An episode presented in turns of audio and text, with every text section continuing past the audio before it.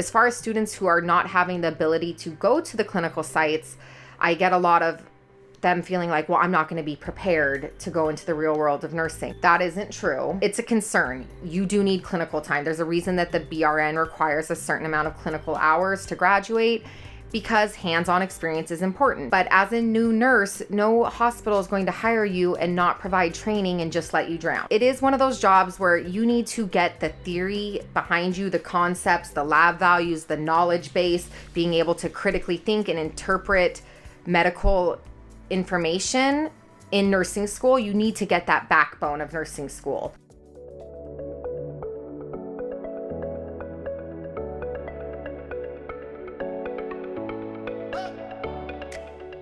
I like you to grip Tell up me how on you like it. Yeah, I like it like that. Okay. A little whoppy. All the wop. You guys, I wouldn't start this episode any other way, obviously. That's that's how we roll. This is my pea in my pod, the peanut butter to my jelly, my the sour to my sweet, I'm the sour. for sure. Yeah. In a good way. Hmm. I love you. Um, all right. We brought on Samantha today, you guys. Thank you for having me back. I'm so excited about this. This is, I don't know, anytime I bring you on, it's just, you're so fun. You bring out the best, and you have so many great things to bring here today. I have a lot of because- opinions, well, so- Yeah, I'm here for the opinions. Yeah. It's way more fun that way. You know, I like a little bit of, nobody wants the daytime TV of podcasts, right? Like, we want the Not real the tea. uncut version of podcast. I'm here for that. Good. We like it Parental advisory in effect. censored. You were warned. You've been warned. if you go any further beyond this, That's on you. it's on you. I don't want to hear it in the reviews. We don't want to know. Nope. Okay, you're gonna enjoy this episode for what it is. I'm really excited about today. Okay, so today we're basically going to be spitballing. There's the we have a lot of topics to cover today. This very easily could turn into a 2-hour podcast. Be like that sometimes. like I'm not surprised. It's fine. Um, but there's a lot of topics we want to hit on today, and Let's I there's I could not think of a better person to bring in but Sam. So for those, I mean, they've listened back to your episode. So, but let's just reintroduce If you. you didn't, go listen. Go- I'm offended. That was a be really good episode, Episode seven. Guys. Okay, that was more geared towards your flight nursing. Okay, so but what's your background? Let's give it a spiel. Let's see. So, been a nurse for nine years. Did almost eight years in the NICU. It's where I met Tori. We had the good old days, and then I've been teaching nursing school for. Oh my gosh! I just hit my four year anniversary. oh, Yeah, has it been that August. Yes, because I got my master's degree in leadership in 2016 okay. and started teaching. So I've been teaching four years, but I'm full time teaching theory, like lecture, as of January. So Okay, wait. So you did you did theory. You also I did clinical for clinical years, too. and then now I do just lecture full time, and then flight nursing, emergency flight. How oh, are you critical liking that? I love it. I'll never work a bedside shift in my life again. Yeah, she, we've talked a lot about Yeah, it. We we have talked a lot about that, but like let's talk about that really quick. Let's just touch on it. So you did bedside, and for the record, both of us started as NICU nurses who were like diehards. Yes, I did all the things. Yeah, we were both diehard. We were Clin both. Mm-hmm. committees, wrote policies, very involved in process improvements, evidence based research, just improving patient care, improving policy, improving the unit Yeah, until I wasn't anymore. yeah, and then you transitioned and you looked beyond, and um, you went for your flight nursing. I never thought I would leave the NICU because it's so specialized that I didn't think I was even capable of leaving the NICU because Yeah. you do pigeonhole yourself a little bit in a good way, but it's so specialized that I was afraid of taking care of any human that weighs more than 10 pounds. yeah, so was I, or has like pubic hair and Oh teeth, stop. and Those know, are like nightmare words to a NICU nurse. nightmare. And now, even though I do NICU transports as part of my flight nursing job, I love the pediatric ICU calls the best. They are so adrenaline rush, thrilling. I love the learning, the critical thinking that goes into it. It's just a whole different ballgame. Yeah, so I love pushing myself to learn something new. I think that in nursing, we cannot limit ourselves to one thing and we can't get so stuck in like I'm this specialty and I'm going to be this specialty till the day I die, which is great. There's some people that have been um, NICU nurses longer than I've been on this earth, and they're amazing. I thought that was going to be me. I realized that there's a whole wide world of nursing out there. And even now, I still say all the time to people, I don't know what I want to be when I grow up. And people Yeah. are like, what do you mean you don't want to be when you grow up? You're Yeah. like a nurse for a decade now. You've like, you're a flight nurse. You teach nursing school. You have careers, plural. And I'm like, yeah, but I don't know what I want to be when I grow up. Like, I'm definitely not an adult yet Well, at all. we all know that. So that's a whole separate podcast. yeah. So there's just so many options, and I think that Yeah. don't limit yourself because once you've mastered something, there's a million other things you know nothing about. There's so much to learn. Yeah, And we're gonna get into that. We're gonna get heavy. heavy. into that today. So I think okay, where this all stemmed from, you guys, this particular episode in my head, and I know Sam's been experiencing this a lot, is the amount of questions we have been getting from new nurses, future nurses, um, just sort of asking us questions over and over and over, repeated repeated concepts or repeated things that we've been encountering. Education, career advice. Correct. Bird's eye view of nursing, like some pretty big general things that both of us see. So we're talking, like she said, degrees. We're going to break down degrees. We're going to break down certifications.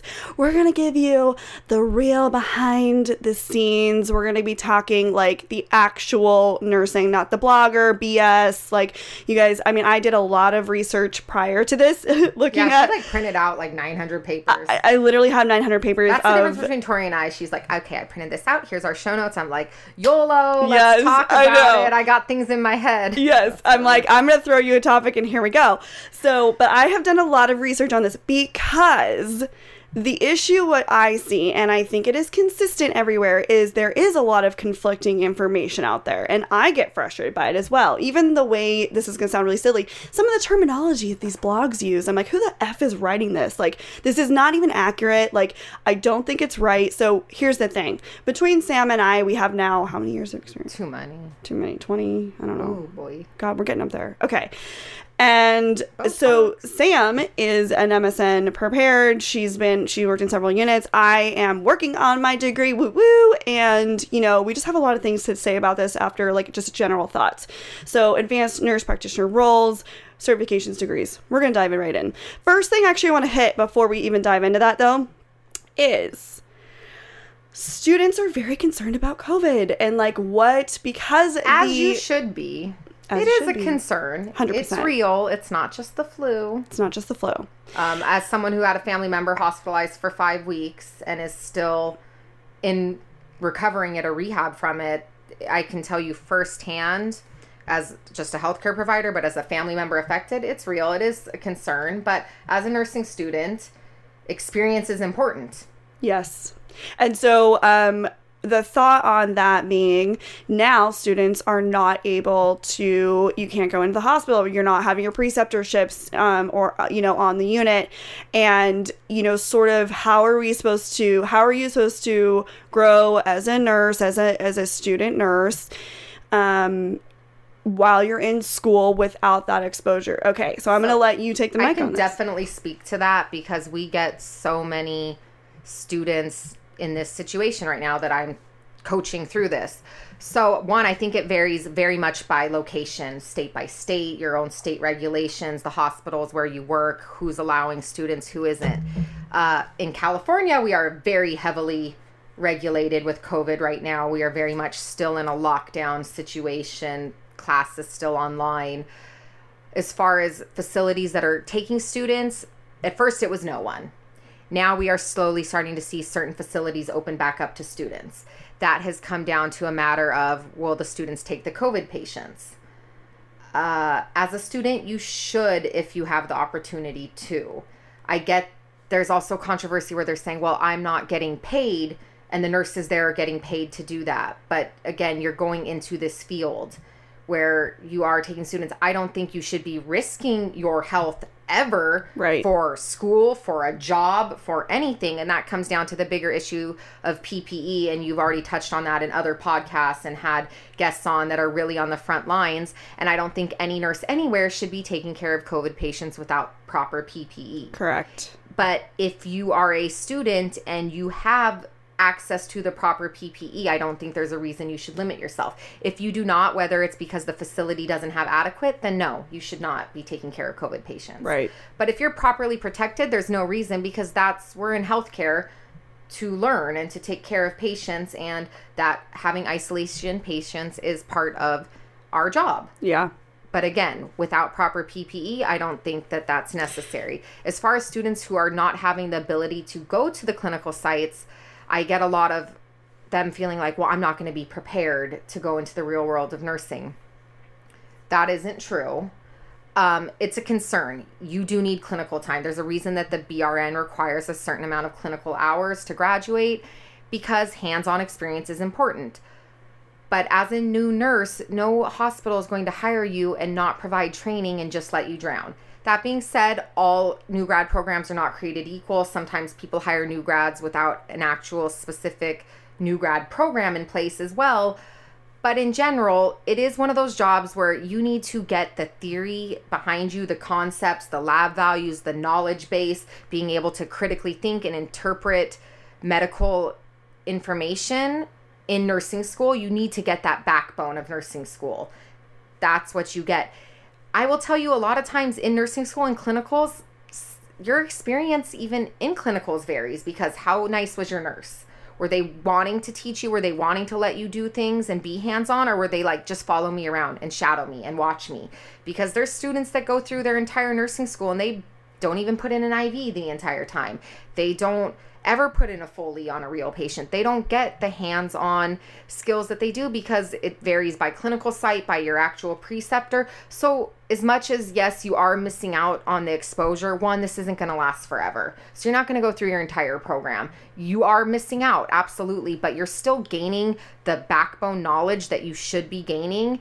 And when you get into the field, you're going to get that hands on experience. I can tell you when we started in the NICU, I was Not yeah, I, I had never done anything. I might as well have been mm-hmm. a first year nursing student. Yeah. The thing that saved me was I had knowledge of, I understood how to interpret blood gases. I knew lab values. I knew basic concepts of nursing and medical practice that was able to help me then learn the hands on. But learning how to start IVs and handle patients and reposition small babies and work with all the medical equipment and the IV pumps. Every hospital has different equipment anyways. I've worked at different jobs, you've worked at different jobs. Mm-hmm. I feel like a new grad every time Every I start over. Yep. When I switched from one NICU to my per diem at another NICU, I felt like a new grad Yeah, and then because I was unit. like, this is different pumps, it's different mm-hmm. equipment. I don't know what I'm doing. When I started flight nursing, back to square one. Yeah. So you're going to graduate nursing school and you're not going to know how to do the hands on, whether or not you went to clinicals or not, because until you actually get a job in nursing, you're not going to understand how to do the hands on stuff. But nursing school, you need to prepare yourself as much as possible with the actual knowledge base. yes. So COVID, it's it sucks. It's disappointing, but it doesn't mean that you're being like cheated. Correct. It's a great time to be learning and we're learning so much in general about nursing practices that in this pandemic is forcing us as a community to look at healthcare and say how can we do better and you're part of that. Yeah, you So get to come in at a time where we interesting need, time. yeah, and we need innovation. We need new new thought. We need new blood. We need that kind of mindset. And I couldn't agree with you more. I think that um, this whole focus on needing to have that um, experience in preceptorship, I get it, and I do understand, and I do validate those feelings. But you guys, I'm not gonna lie. During my preceptorships, I hated I did some of my sites. I did an literally hated them. too, yeah, like well. I hated the hospitals. I did not like the units I was on. I just like the smell, the look, the everything, just like the vibes. Like nothing was with was a Tori kind of unit. My And- final preceptor was so mean to me, Oh, and God, she didn't let me so do anything. mean. I just spent my full 12 hour shifts following her around, being sad, hoping someone else would like take me under their wing and show me something cool. And it was in adults, and then I went into NICU and I learned everything on the job there. Yes. Again, though, I had a good foundation of book knowledge Correct. that I needed. It's a good balance to have. So right now, just speaking to like telehealth, where are you guys at with with learning? And We are what doing telehealth, and I think that's great too because a lot of nursing is learning how to talk to patients and how to communicate effectively. And that's so much of our job. And I've even seen that with COVID right now, having a family member in the hospital.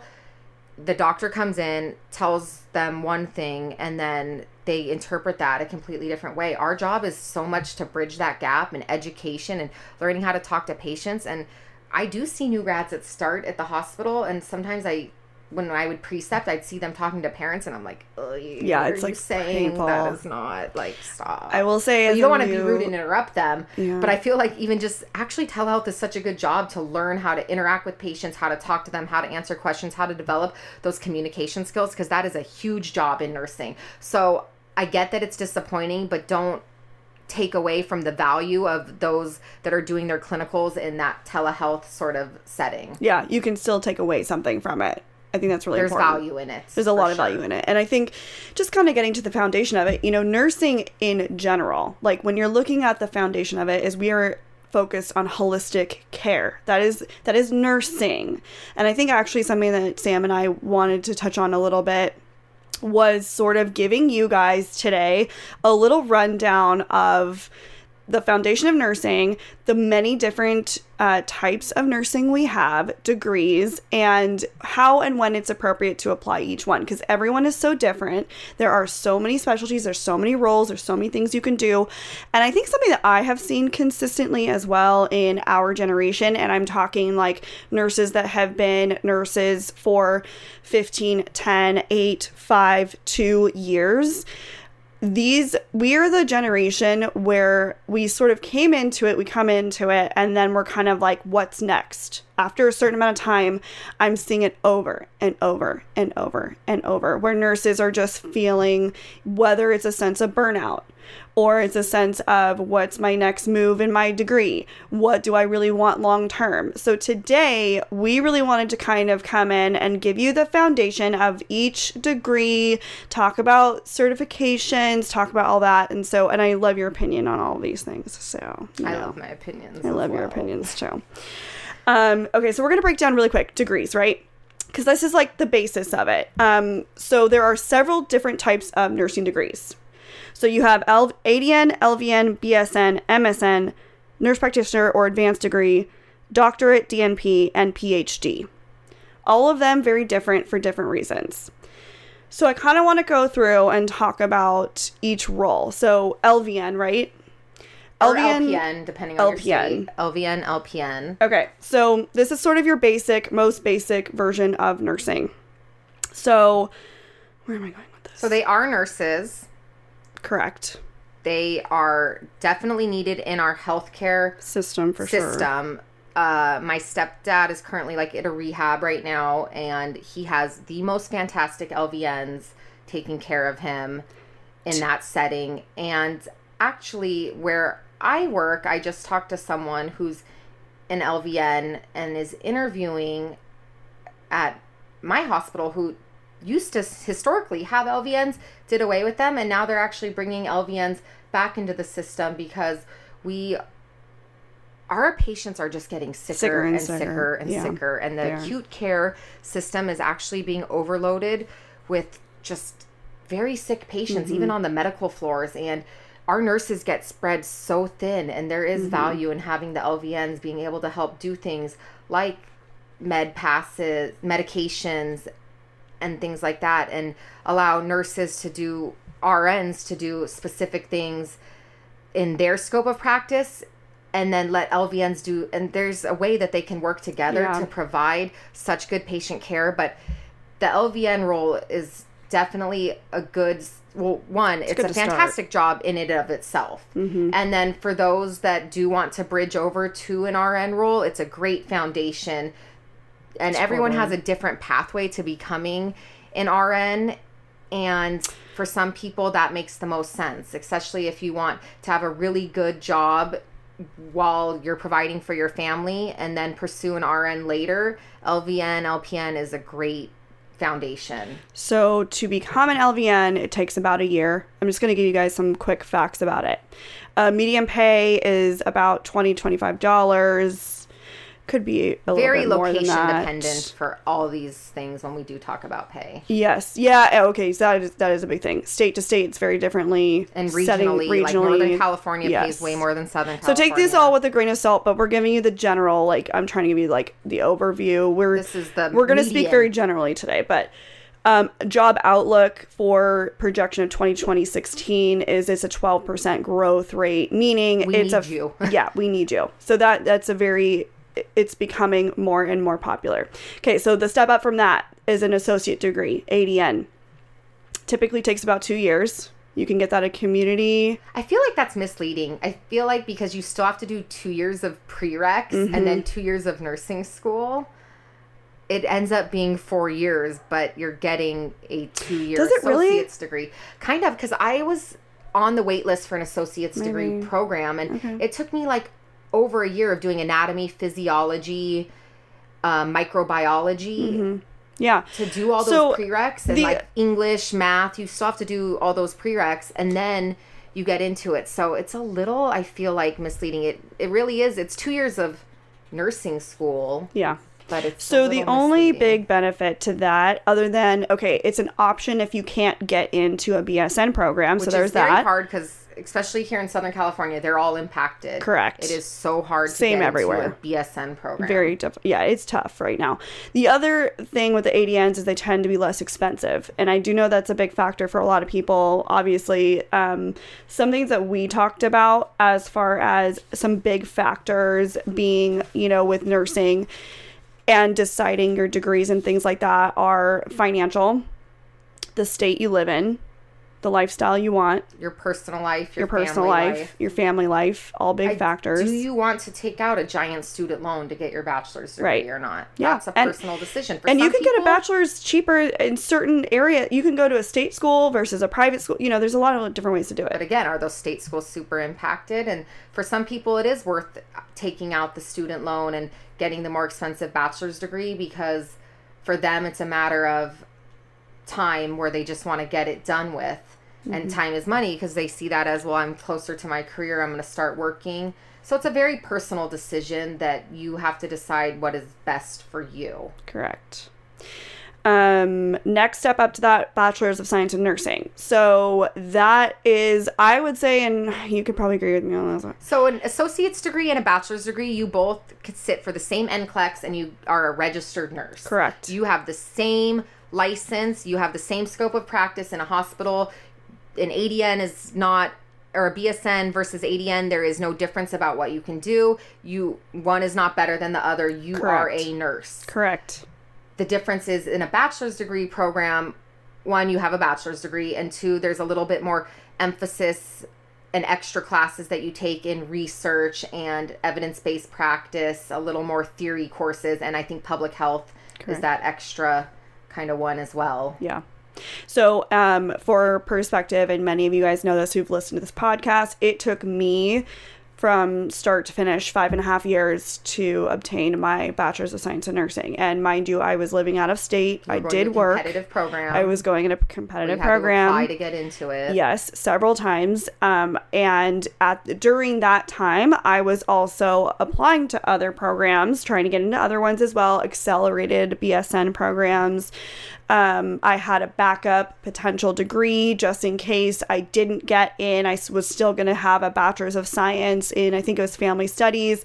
So even if I did not get into that nursing program, I could still you know, graduate with that degree and hopefully, you know, apply somewhere else. So, my point being with this is first of all, if you don't get in right away, does not matter. Keep going. If you want it that bad, you're going to land it. Same thing for me. I applied to I think six different local community colleges for their ADN program and they were so competitive. I was on the wait list for 2 years for one of them.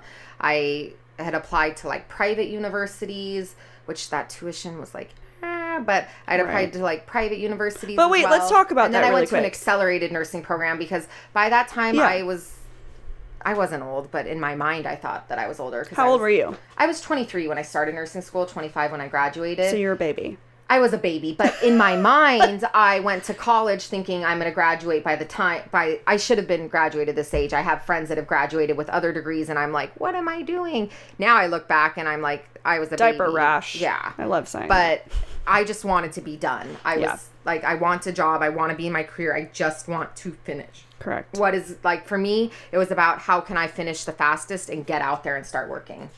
Yeah. So that's why an accelerated BSN degree was what I chose.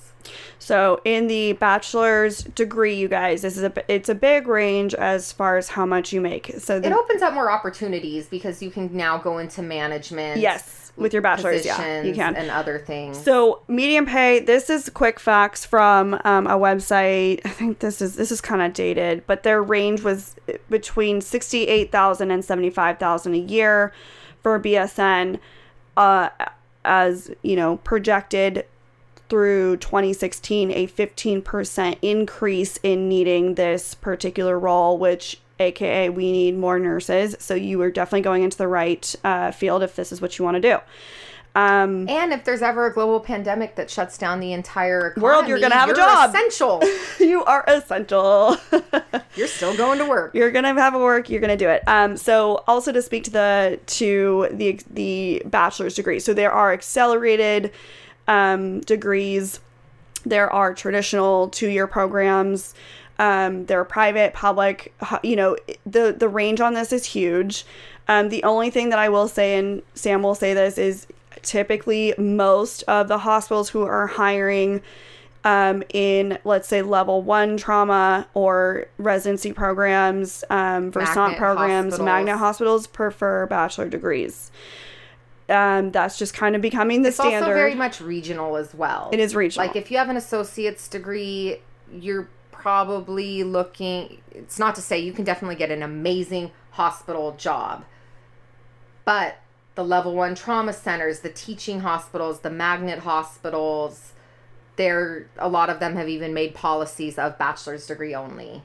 Uh, where I work, it's they only hire bachelor's prepared nurses. Correct. I work with the, the most amazing ADN nurses that have I been there 20 too. years that are the smartest people I've ever met in my entire life. Yeah. But they've kind of, because as a magnet facility, there's such an emphasis on education, they've shifted into that route. So if you have an associate's degree, your job opportunities are there and they're amazing, but you might have to open yourself up location wise and be more flexible in that sense where you're willing To start. to start At least. somewhere Yeah. that's maybe not your preferred location. The other thought with that is let's say you get your ADN and you start in a job that you hate, right? You could always start looking around at facilities and um, apply to programs with contingency with them of saying, like, yeah, I will get my bachelor's. I'm enrolled in a bachelor's program. I, this is my projected graduation date. Uh-huh. Even if you get a bachelor, have a bachelor's degree, and you start in a job you hate, Mm-hmm. you get that experience, and you can pretty much switch into anything else you want. Um, one of my like best friends I went to nursing school with started in adult telemetry, and I texted her randomly, and I was like, I know you hate your job. Um, we're doing a new grad or like a fellowship for NICU nurses that aren't new grads. They have experience in something else, but they're new to NICU. Are you interested? And she's like, Oh my god, yes. And now she's been a NICU nurse for eight years. Yeah. So So next one uh, after bachelor's being a master's of science in Oh, nursing. that's. Hello, hello, hi. Okay, so this is the big one that I would say is pretty. It's controversial, to be honest. they're trying to like Um, almost now just go straight to getting your doctorate or PhD. I know. And even, I It's just craziness. Okay. Nursing can't make up their mind. I know. Okay, which is great. I, I'm here for all the options, but I think just understanding the foundation of it. Okay, so the master's in science. There's so like 12 million different types of master's So many. nurses. so many you guys. It's it's a little overwhelming to be honest but okay so a master's typically um completes you can usually do it in 18 to 24 months.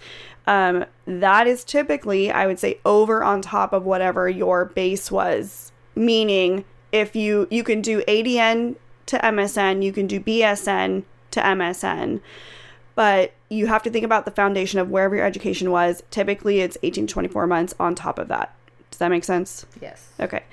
Um, typically, when you're talking master's degrees, what's the purpose of getting a master's? It depends what you want to do. So that's the big question. I chose leadership as my emphasis because I didn't know what I wanted to do and I wanted options. There's a general master's degree that's just a straight MSN, like generalist. There's MSN in education, in leadership, in administration, in public health, in like the IT world. I don't even know what they call that. Oh, Tech um, informatics, informatics, nursing. nursing informatics. Yes. There's clinical nurse specialist, there's nurse practitioner, but some nurse practitioner programs have done away with MSN and it's just a doctorate nurse practitioner program and you go from a bachelor's to a doctorate because nursing doesn't know what they want to do with themselves. but there's so it depends what you want to do with an MSN. Do you want to be an NP? Do you want to be a clinical nurse specialist? Do you want to be an educator? Okay, so I want to break that down really quick. What do you wanna do? Right. Okay, so there's And different. I say figure it out before you make that leap into nursing school unless you don't know, do something very general like leadership. Correct. Okay, so when you're talking master's degrees, there's two different types of master's degrees for nursing when we're talking nursing. So you have Hands-on patient care. correct, and then And you have else. right. So and what I mean by that is a is acute care and or advanced nursing degree, an a Advanced versus practice, like yes NP. So we're talking nurse practitioner, we're talking midwife, we're talking CRNA, we're talking the um, degrees where you're gonna. Those programs are typically at least two, I would say, to four years, With a lot of depending on clinical hours. and there can be expensive programs and and it difficult to increases get your into. scope of practice as a nurse. So, like for CNR, CRNA, you're doing anesthesia. For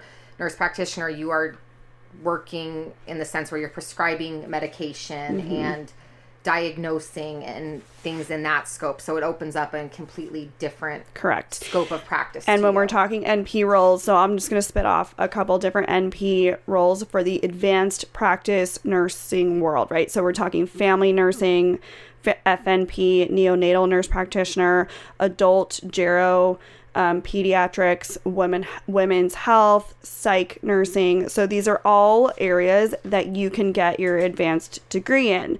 Now, when you're getting even more specific, there's a whole subspecialty of nurse practicing that you can go into. So there's orthopedics, there's emergency medicine, palliative care, oncology, We just a dermatology, trauma NP at our trauma. hospital. Yeah, that's a big one too. Surgery, holistic care, um, cardiology, nephrology, pain management. pain management.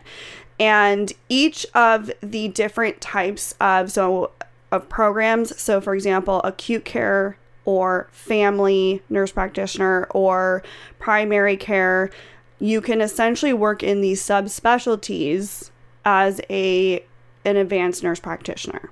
So there's a lot of different ways you can do this. Um, and again, this is something where, you know, when you're talking about making the decision or to go into these roles, it's how what do you want your lifestyle to look at? Do you want to work in a clinic? Do you want to work in a hospital?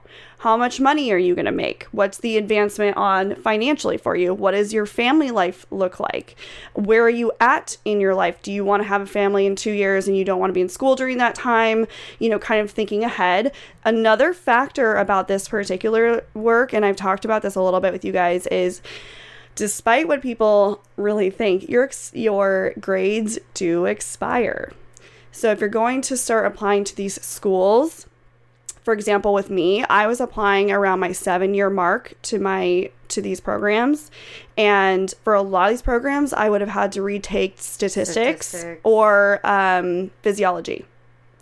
And, you know, so there's a lot of factors when you're talking about looking into these programs. Um, I think you touched on schedule and lifestyle, and to me, those are the biggest ones because that's what I considered the most when I went back for my MSN.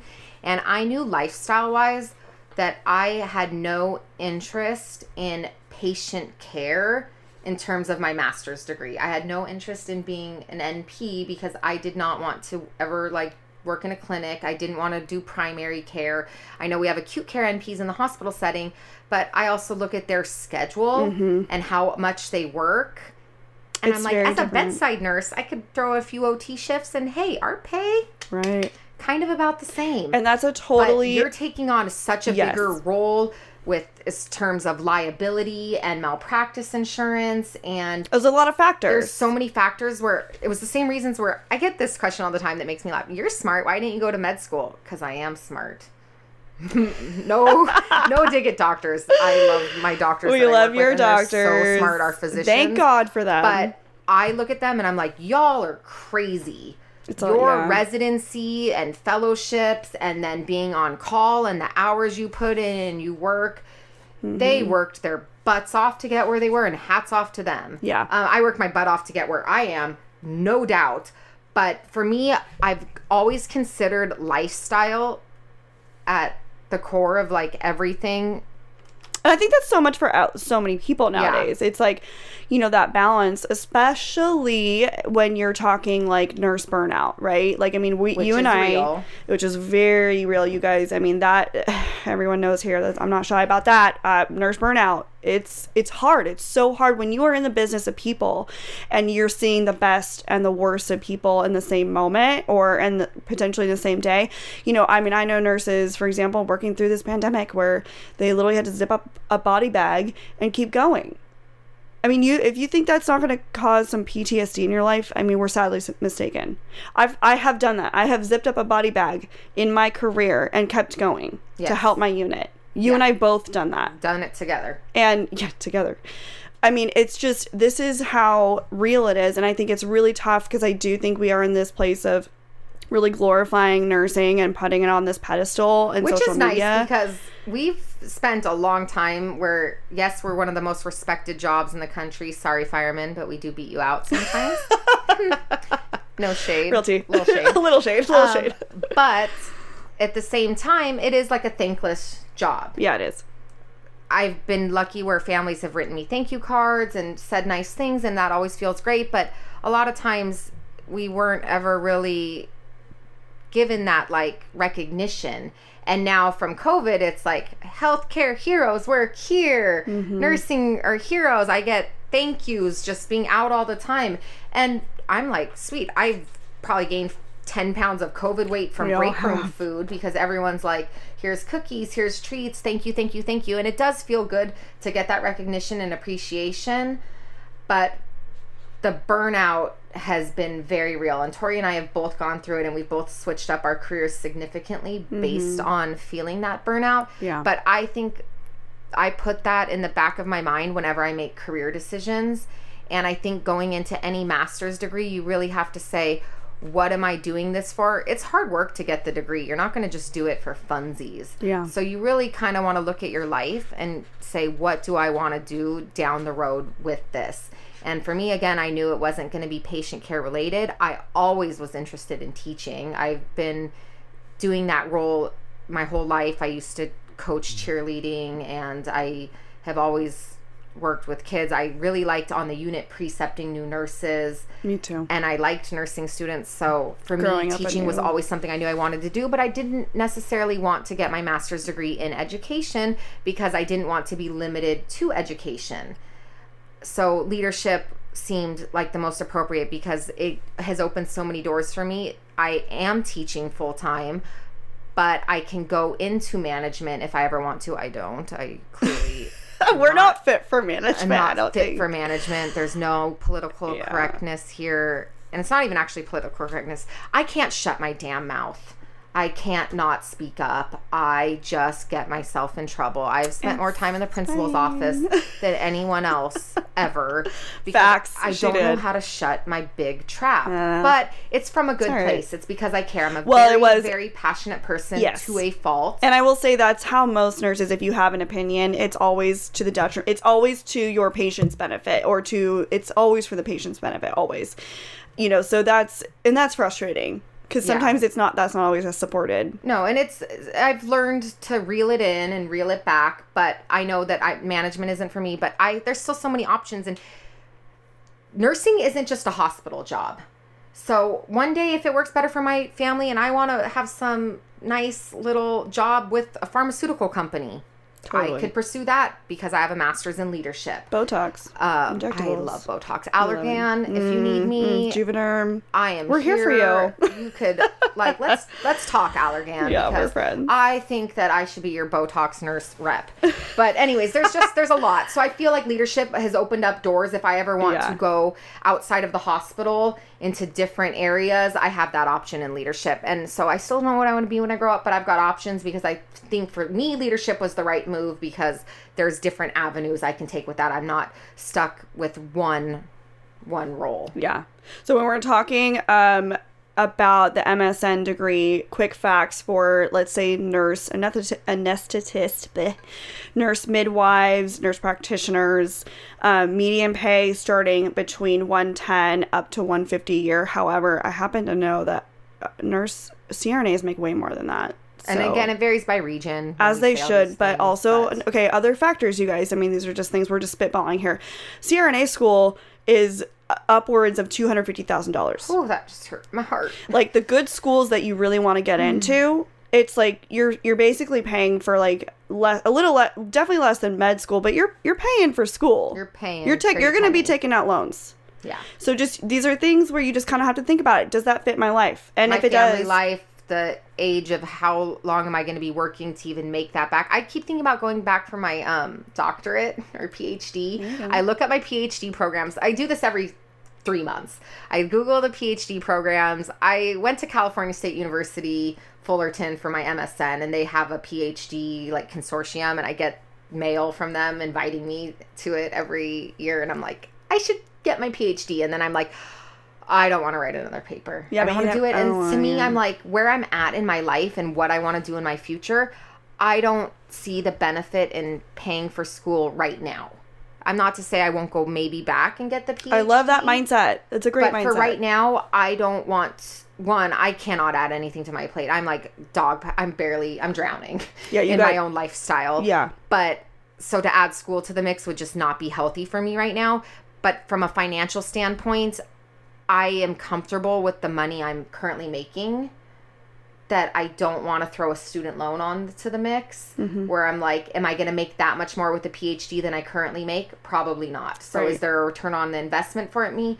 Not right now. Yeah. I might do it one day because I love the idea of people having to call me doctor. Especially like I would make sure my brother only refers to me as that. Wouldn't that be so fun? Yes, Oh my god. Dr. Manassero. Yes, please.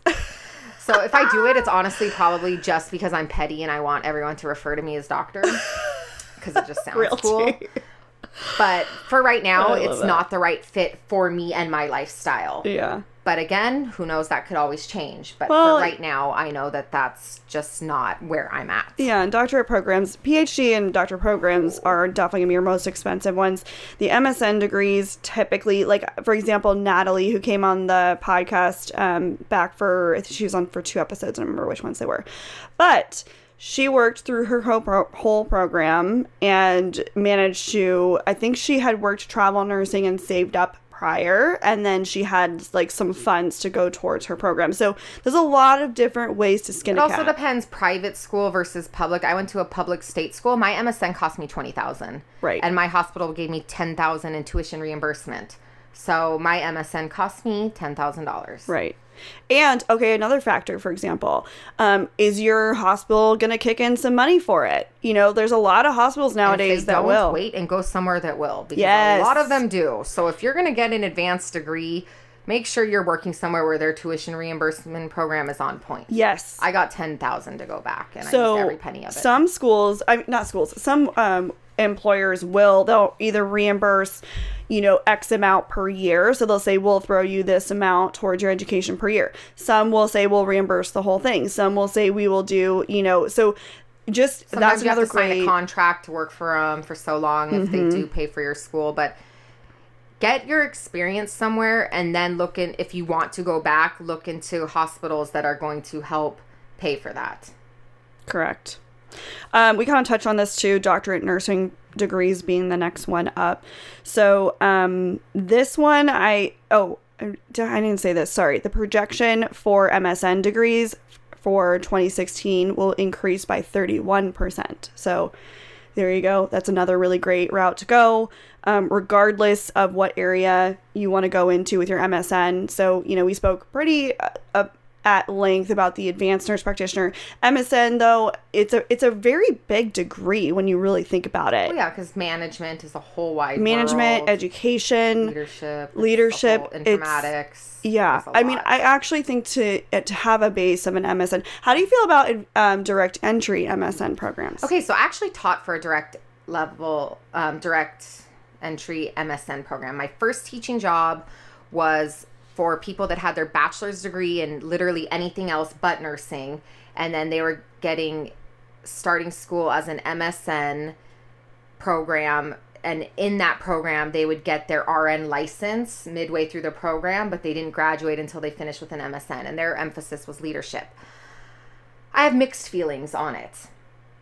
I think if you already have a bachelor's degree, it does kind of suck to go back and get a second bachelor's degree. You don't need two bachelor's degrees. So I get it in that sense. If I already had a bachelor's degree, I don't want another bachelor's degree. I would want an advanced level degree. But I think you have to know and understand your place that when you graduate, you are still a new grad, just like an ADN. You are a baby nurse, knowledge wise. So you need to make sure that you are accepting that and entering that world very humbly because you are no better and no smarter than the ADN degree nurse. You are a new nurse. But I get that your previous education shouldn't completely be discounted. But there is definitely some challenges when they are in that nursing program because there's a lot to learn there and you're Yeah. cramming it in. Like you're having to now learn advanced level things in terms of there's a specifically like a leadership field. So you're learning these advanced level concepts, but you haven't even worked a day as a nurse.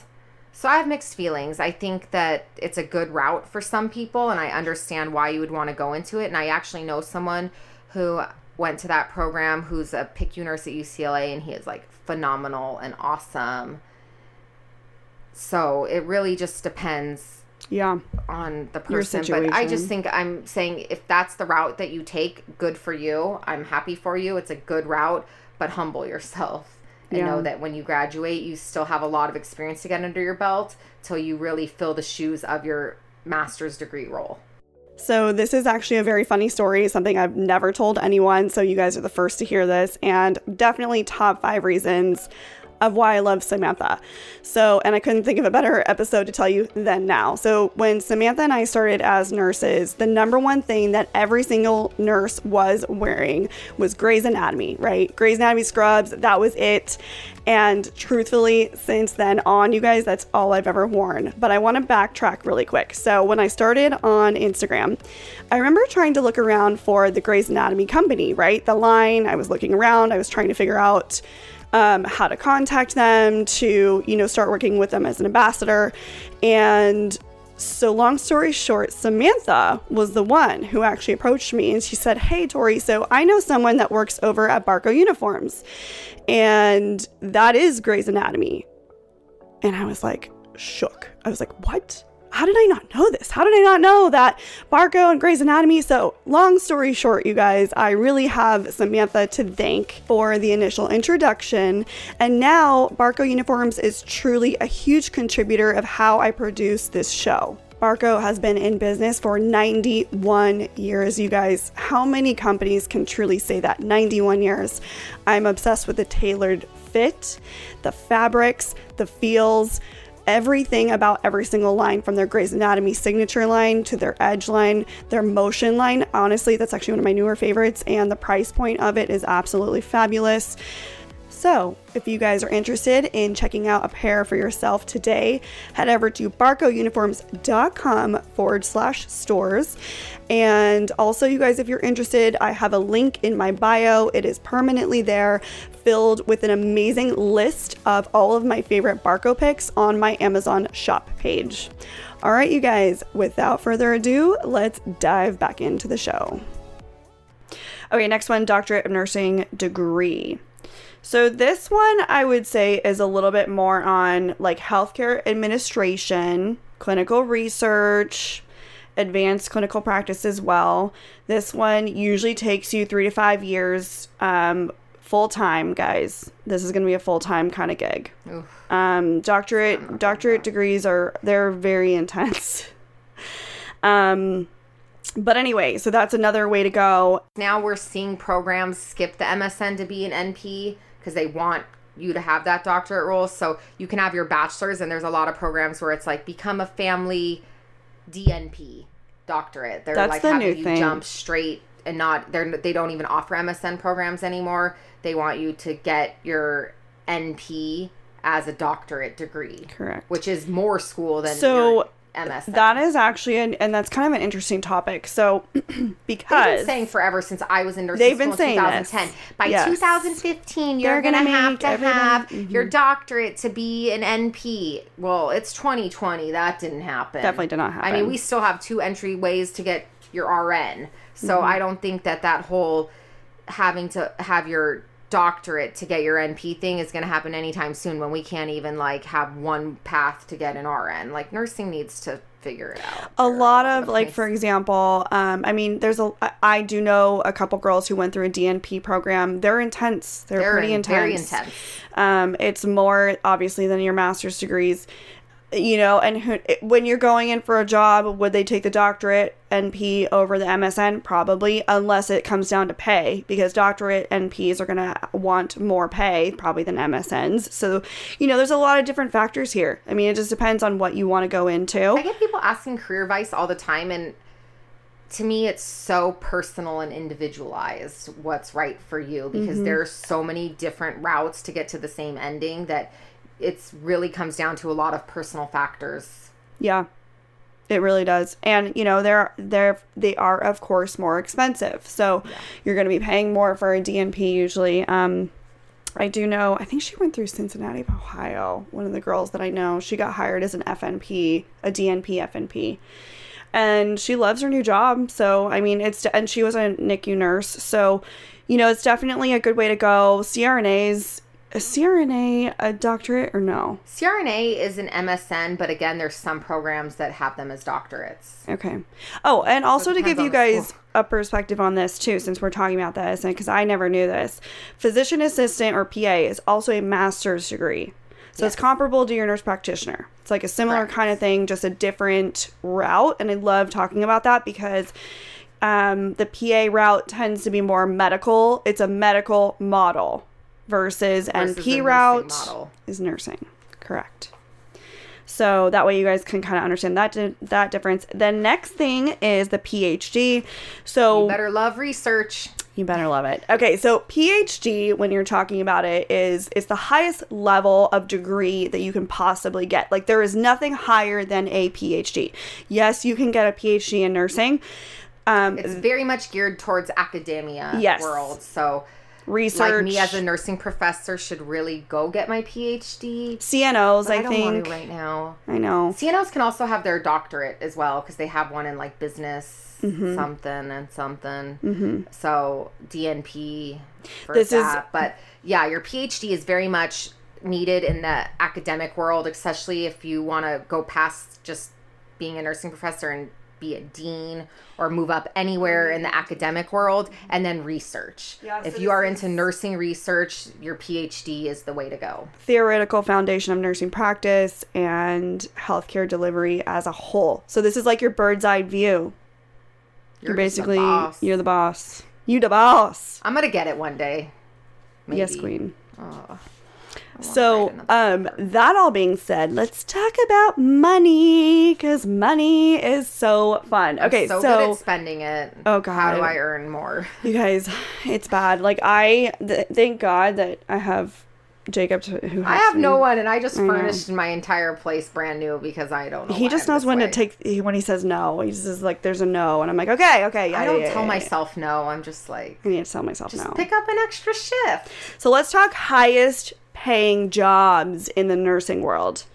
Because I, you know, everyone wants to know the money. How much money do you make? How much, you know, and I want to know. I always want to know. I love asking people like, okay, so what do you, you know, how much you making over there? People want to know. Depends on hospital system, union, non-union, location, years of experience.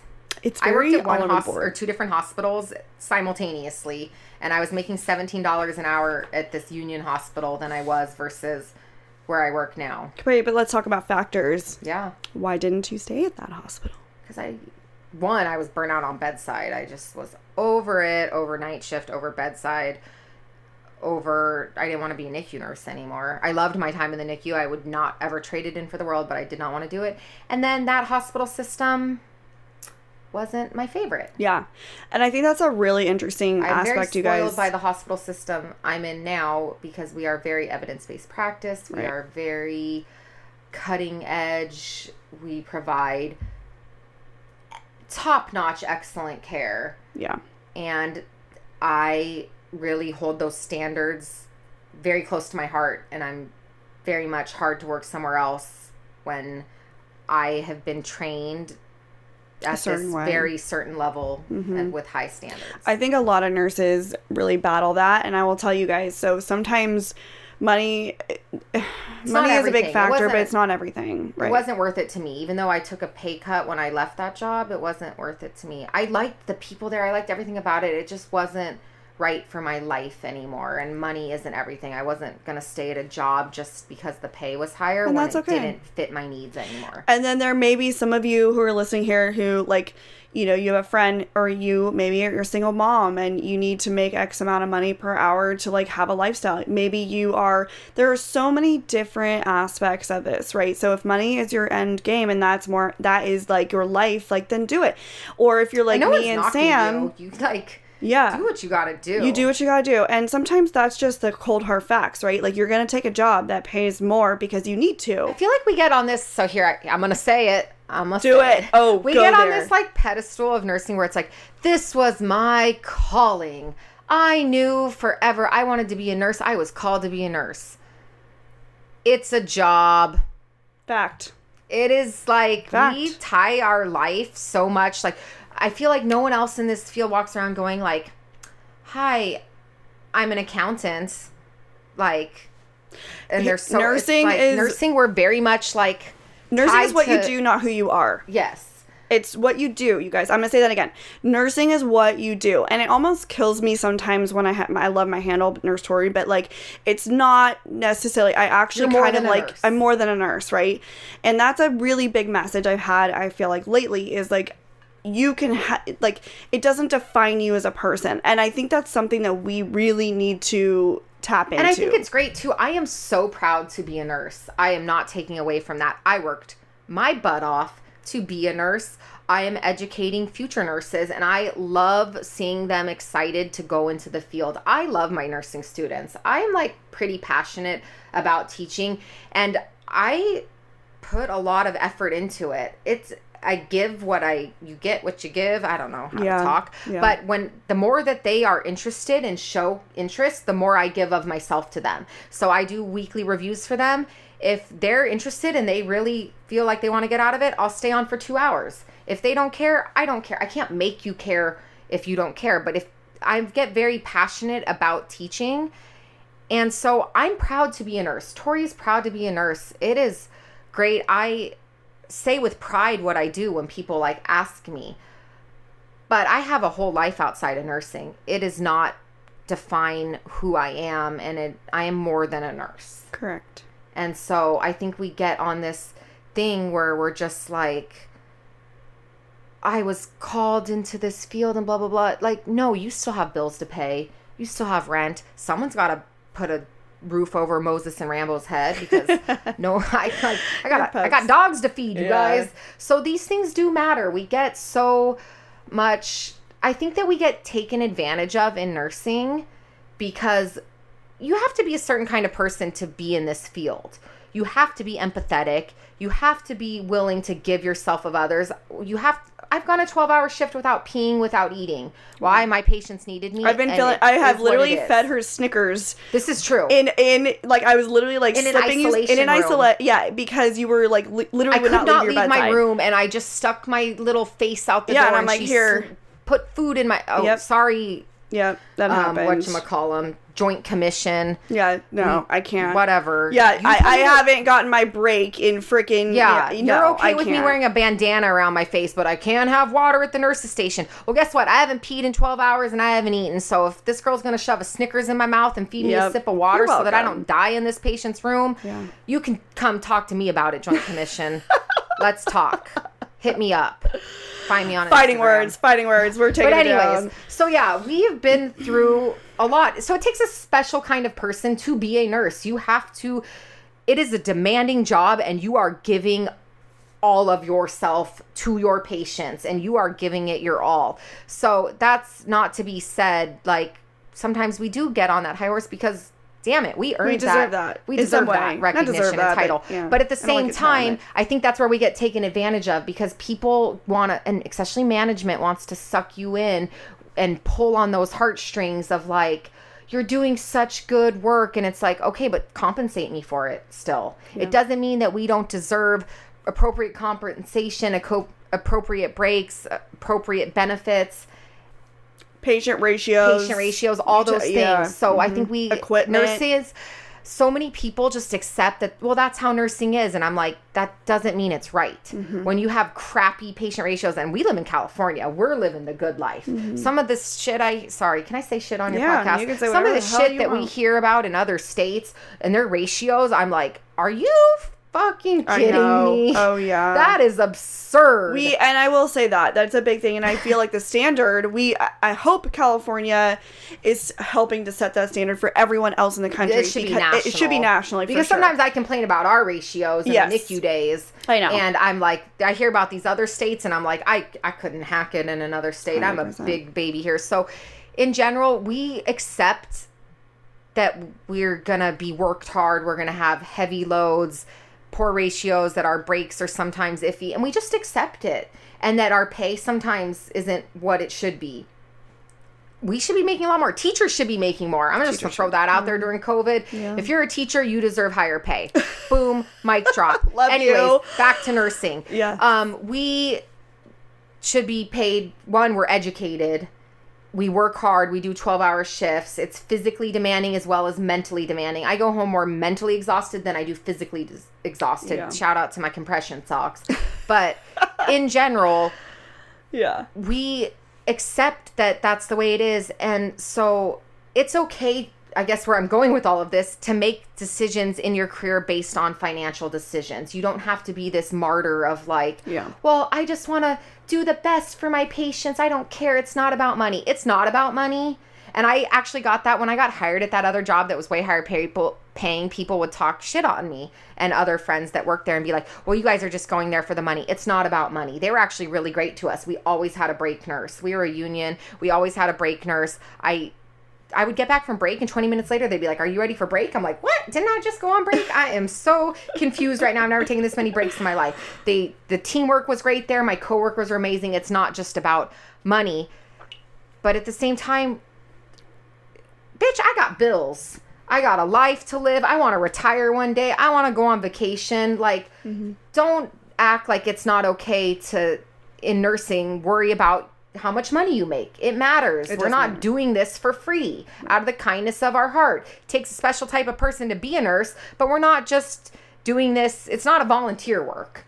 So mm-hmm. if you want to volunteer, go on a medical mission. Mm-hmm. There's ways as nursing that you can make meaningful impacts in the world and give your knowledge and time for free and make a difference.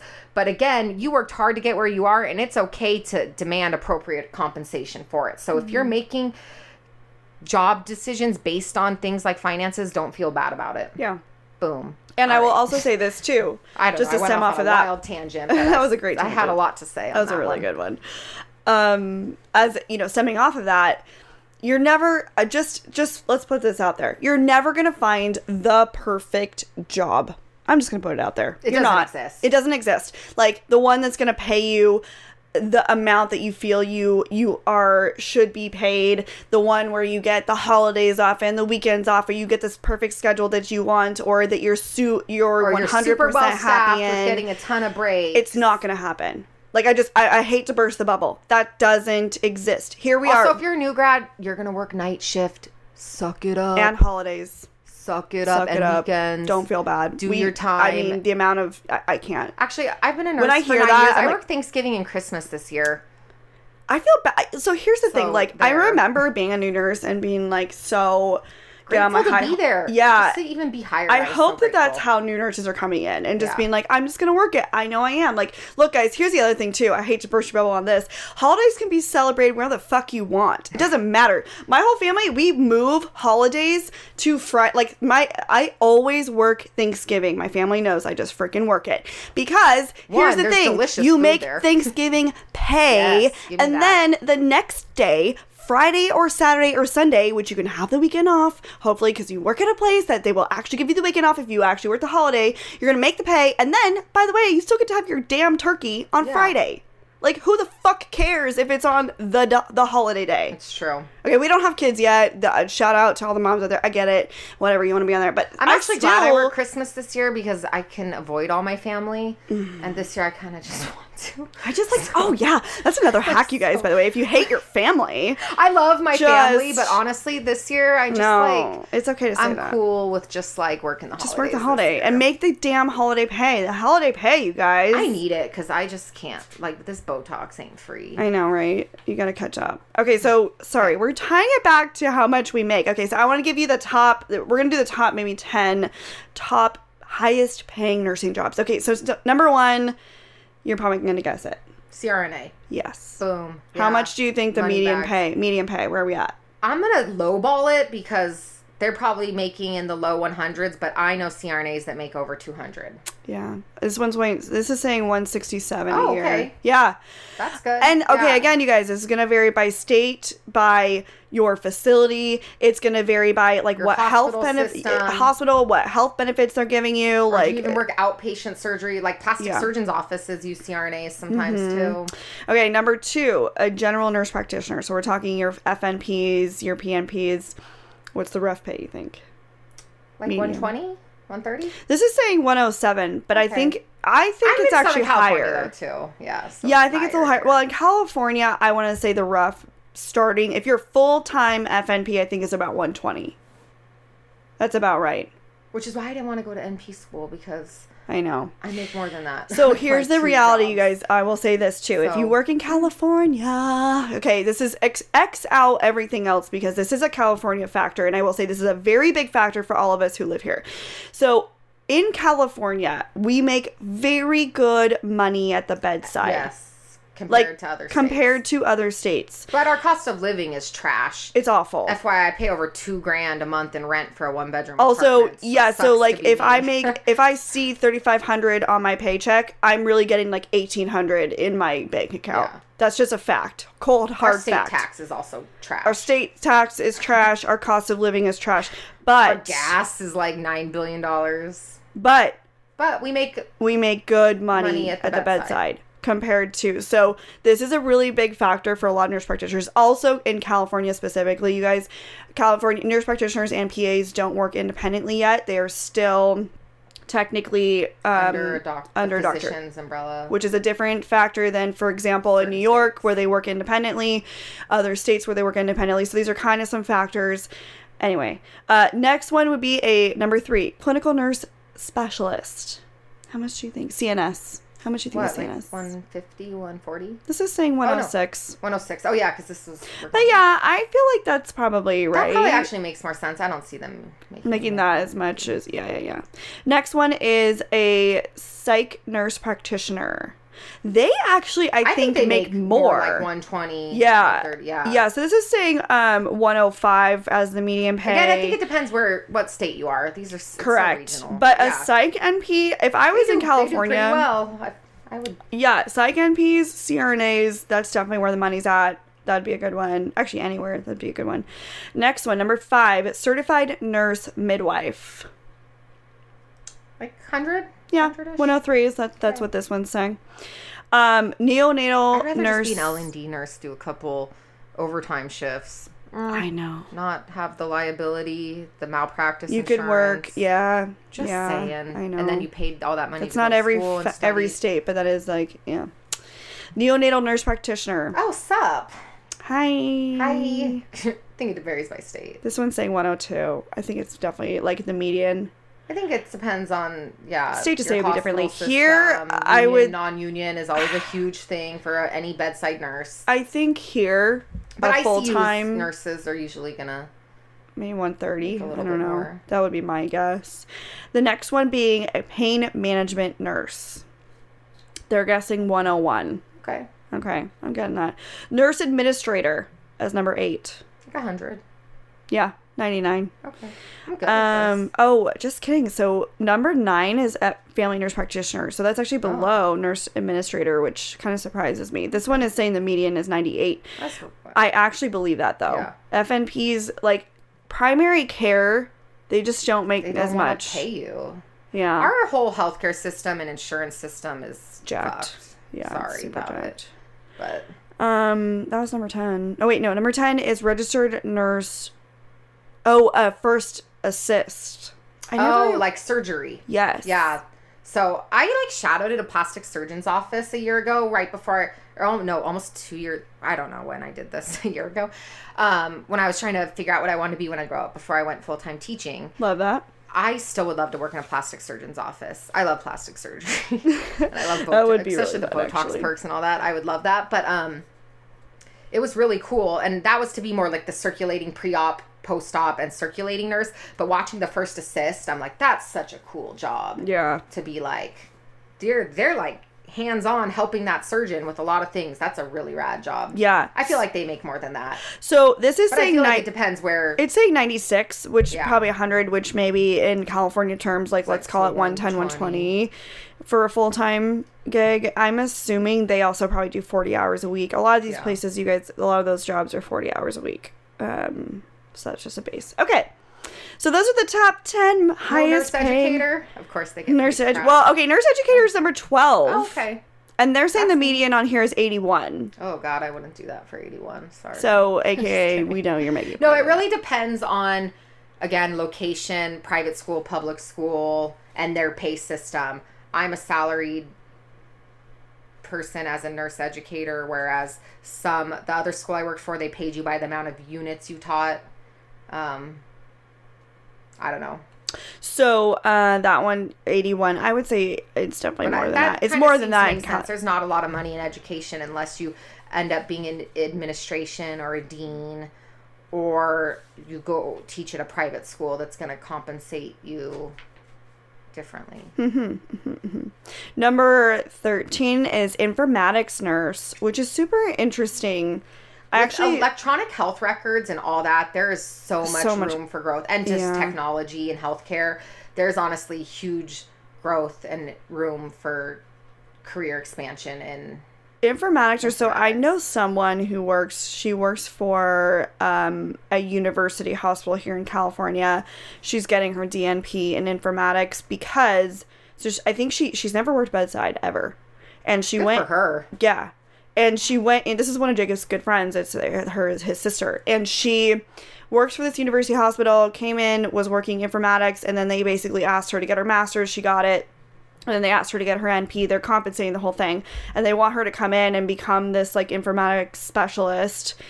So essentially, it's all tech. It has to do with Yeah. like work, it's like workflow just like getting into the like beginning of tech and healthcare. Like Yes. honestly, when I started as a nurse, there was still paper charting. Yeah. And I am not that old of a nurse. Same. So come on, what We were of shit is transferring over like some things even in our We started med scanning. I was a super user for medication. That was eight years, seven years ago. No, that was in 2012. Was that? Yeah. eight years ago. Yeah. But when I started, I was a CNA in nursing school, and we did paper flow sheet charting when I was a CNA. And this was at a university teaching hospital Yeah. in Southern California. Yeah.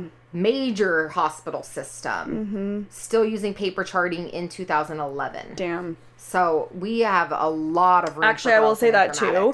They're at my at in U of A, UMC had still some paper charting Yeah. as well. Back in 2000, when was I there? Nine, ten. I mean, I still do paper charting because I'm on a helicopter. They that's talked about getting us like iPads one day, and I'm like, I don't even know if I want to fuck around with the technology like that. Well, Yeah, it's just like, easier to write It's it. honestly sometimes easier just to write in that situation. How is it so to write in a hel- helicopter? Helicopter is easy unless you hit turbulence, and then I'm just like, I want to live. Do you get sick? Um, I Like get more sickness? sick in the ambulance than I do the helicopter because Oh. the ambulance, there's one in particular that like I don't know the shock on it or whatever. I don't know Yeah. things about cars, but it is a bumpy ride and it makes me a little car sick. Um, Yeah. I don't. I've only felt sick one time in the helicopter, and it's because it was so hot. And the turbulence was really bad, and we were flying like IFR, so you couldn't see out the window. And I was like, "Cool, I'm gonna throw up." Um, usually I don't, but I have some coworkers that have to take like Zofran every time they fly. They get like, Oh, yeah, that's super crazy. sick. I am fortunate to not. I don't think I could do that job if I did, but it is very hard riding in the back of a helicopter or ambulance. I don't think I. So I don't know. I don't think I'd even want the Yeah. technology in that field. So, but there's so much room for growth in informatics. Number 14 on here is critical care nurse. Yeah, we pretty cool. We're pretty cool. So they're saying the median on that is 74,000. Um, I, I mean, in California, okay, just to be, I feel like new grads start out like that in California, yeah. I will say, like, uh, um, if I worked full time at my hospital that's not ours together, that we, yeah, I would probably make 120 a year as a full time nurse there. It's maybe so more. hard. I maybe like, more. don't have a good grasp on it because I've never not had like multiple jobs. And Yeah. since I like the first two years of nursing or three years of nursing is the only time that I like only had one job. And on top of that, I think I get so warped because I was overtime queen. So I never even know what my like salary really looked like without working buttloads of overtime. Yeah, I so would. I I'm- have like you guys, I'm doing the math on it. and just if I- sorted it. It's like 130 a year. Oh. I've never done the math. but the taxes would be out the roof. But I've been part time as an RN since 2016. Okay, so that's the other thing too. We So want to talk like- about. I want to talk about that because you and I have both been full time, part time, nights, per, Per diem. diem. I've done travel. You've. I mean, we've I've switched adjunct units. as an educator. I'm now a full time educator. Yeah, um, and I have commitment issues. I don't ever want to be full both of us have commitment issues. I think we're okay, but I don't know. Is I that well, I committed to full time teaching. That was a big commitment. I that is a big commitment? I, I mean, that's pretty good, but it's I just different. I just booked a trip to Tahiti next March, and I had to get permission to like book that trip because Oh, of that's weird. teaching. Um, and it's in March, so it, like I had to approve this trip six. I haven't been on vacation once since I started teaching full time because I it's literally a full time job. My students need me all the time. Well, it's interesting So because I, I still think we we really are in this generation of like we don't want to be tied down. Like a lot of us take the per diem jobs. We'll pay for our the healthcare on our own flexibility of your because you have the flexibility. Some places don't offer as high rate per diem as others or the flexibility as others.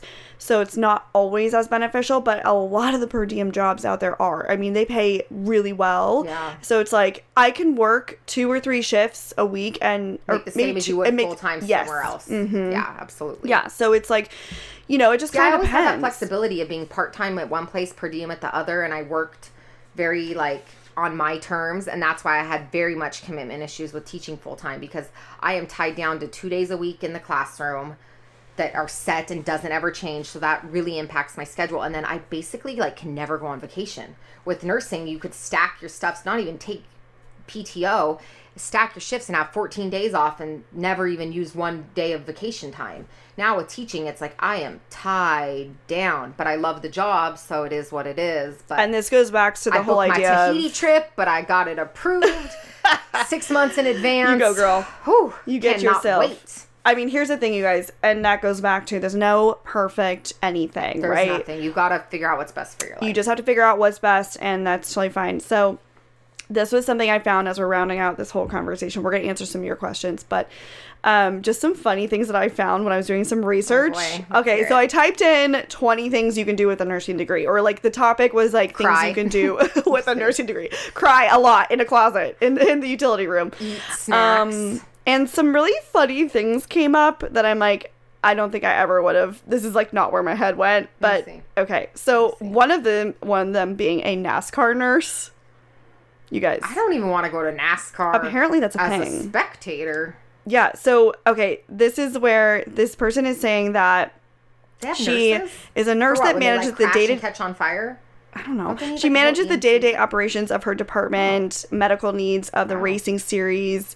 I'm sure she cares for people that have the injuries. It's and uh, she works with other several full time nurses at NASCAR headquarters. So that's a thing. Okay. Okay. Um, medical script nursing. That's boring. We already know that. Camp nursing. So they're saying that I mean, camps, I like peds, but uh, there's not Like- that could be a 200k a year salary, and you couldn't get me to be a camp nurse. I don't know. It's kind of cool. Like horsemanship, Well, you like whitewater canoeing. Oh, see, these all sound awful. I don't like nature. I don't know. I might be down for that. Like So water that. activities, That sounds archery. like my worst nightmare.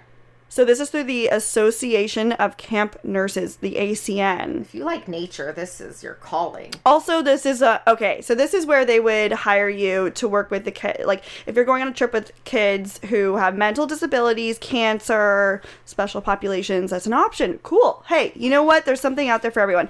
Disney nurse. That's a thing. Disney, Disney nurse. Is a nurse. thing. We're, we live in SoCal. I actually think I would hate that. Me too. I hate crowds. Disneyland. I don't do that. I don't hate Disneyland. I lied, but I Okay. don't like crowds. Well, okay, so you can serve as a nurse in their guest services on the Disneyland resorts because there's several of those. Honestly, Although, there's like a lot of all theme parks have nurses. So like yeah, Six Flags, Universal, Mm-hmm. the whole Magic Kingdom system in Florida, like yeah, theme park nursing is a real thing. okay, another one. Disneyland Yacht. has their own fire department. Did you know that? oh, I'm not surprised. Yeah. Mm. Anyways, They would.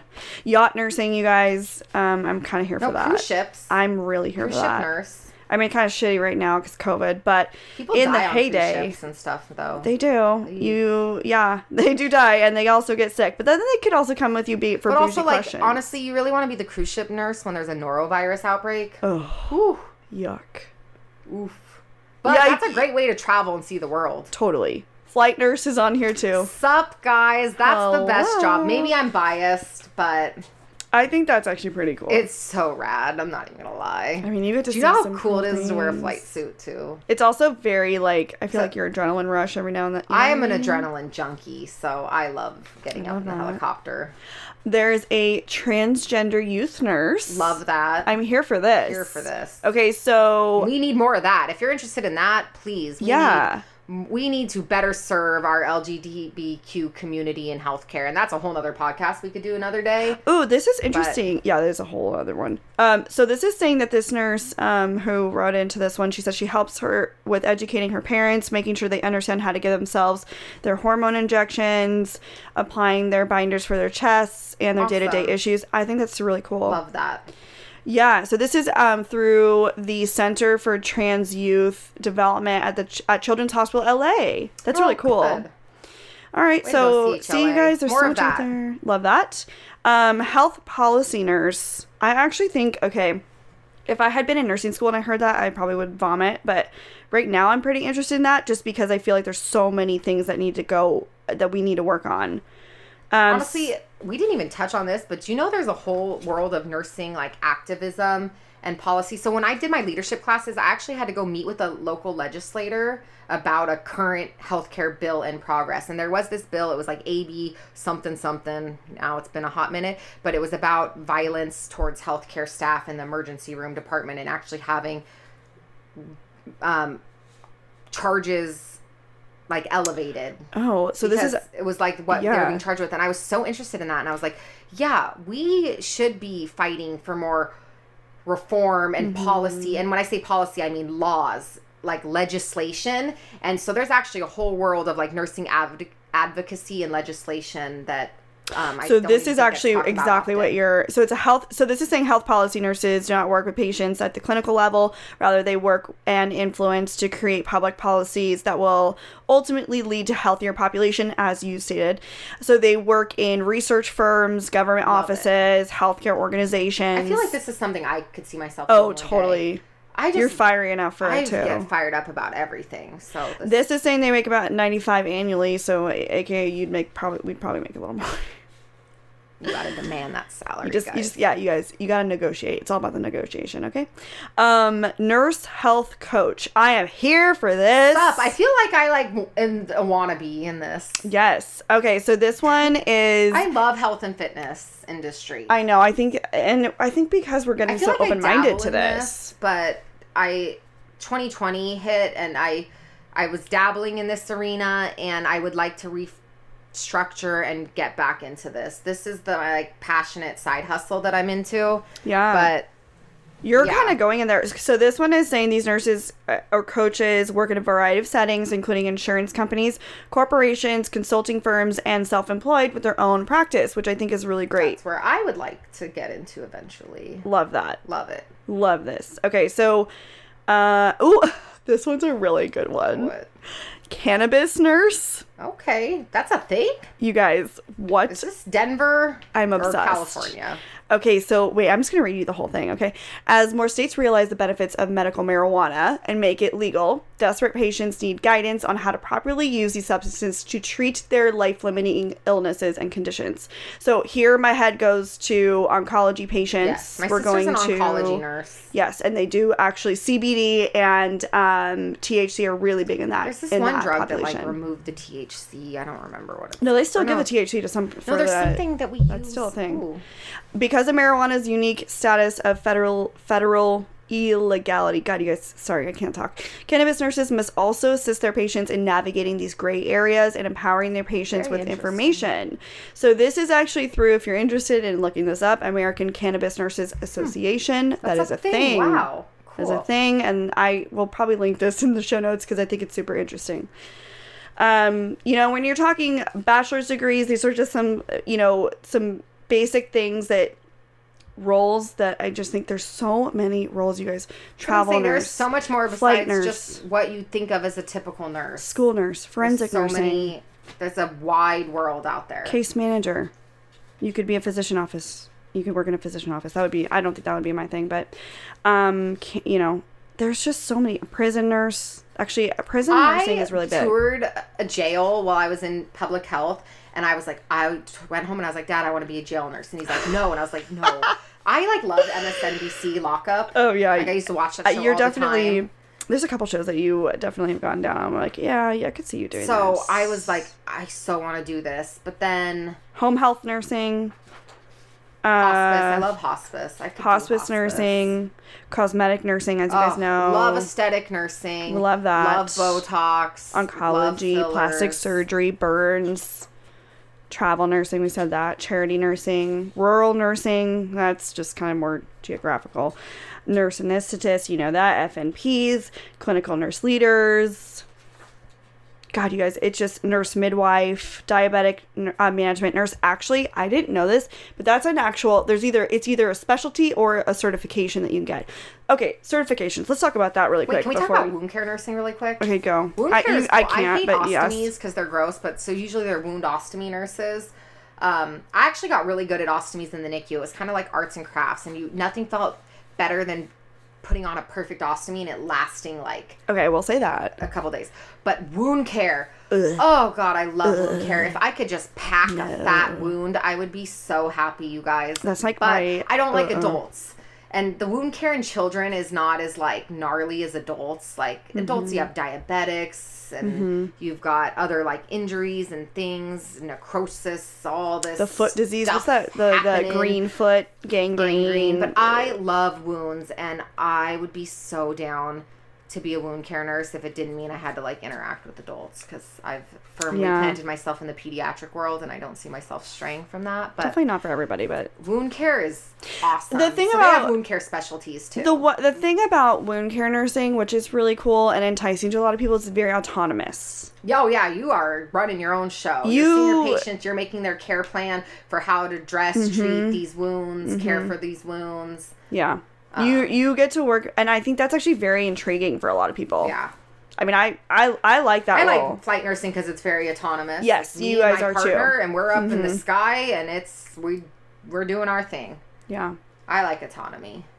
Obviously, we didn't talk about this, but healthcare manager, nurse administrator, you can go th- you can go those routes too. That's Nurse education.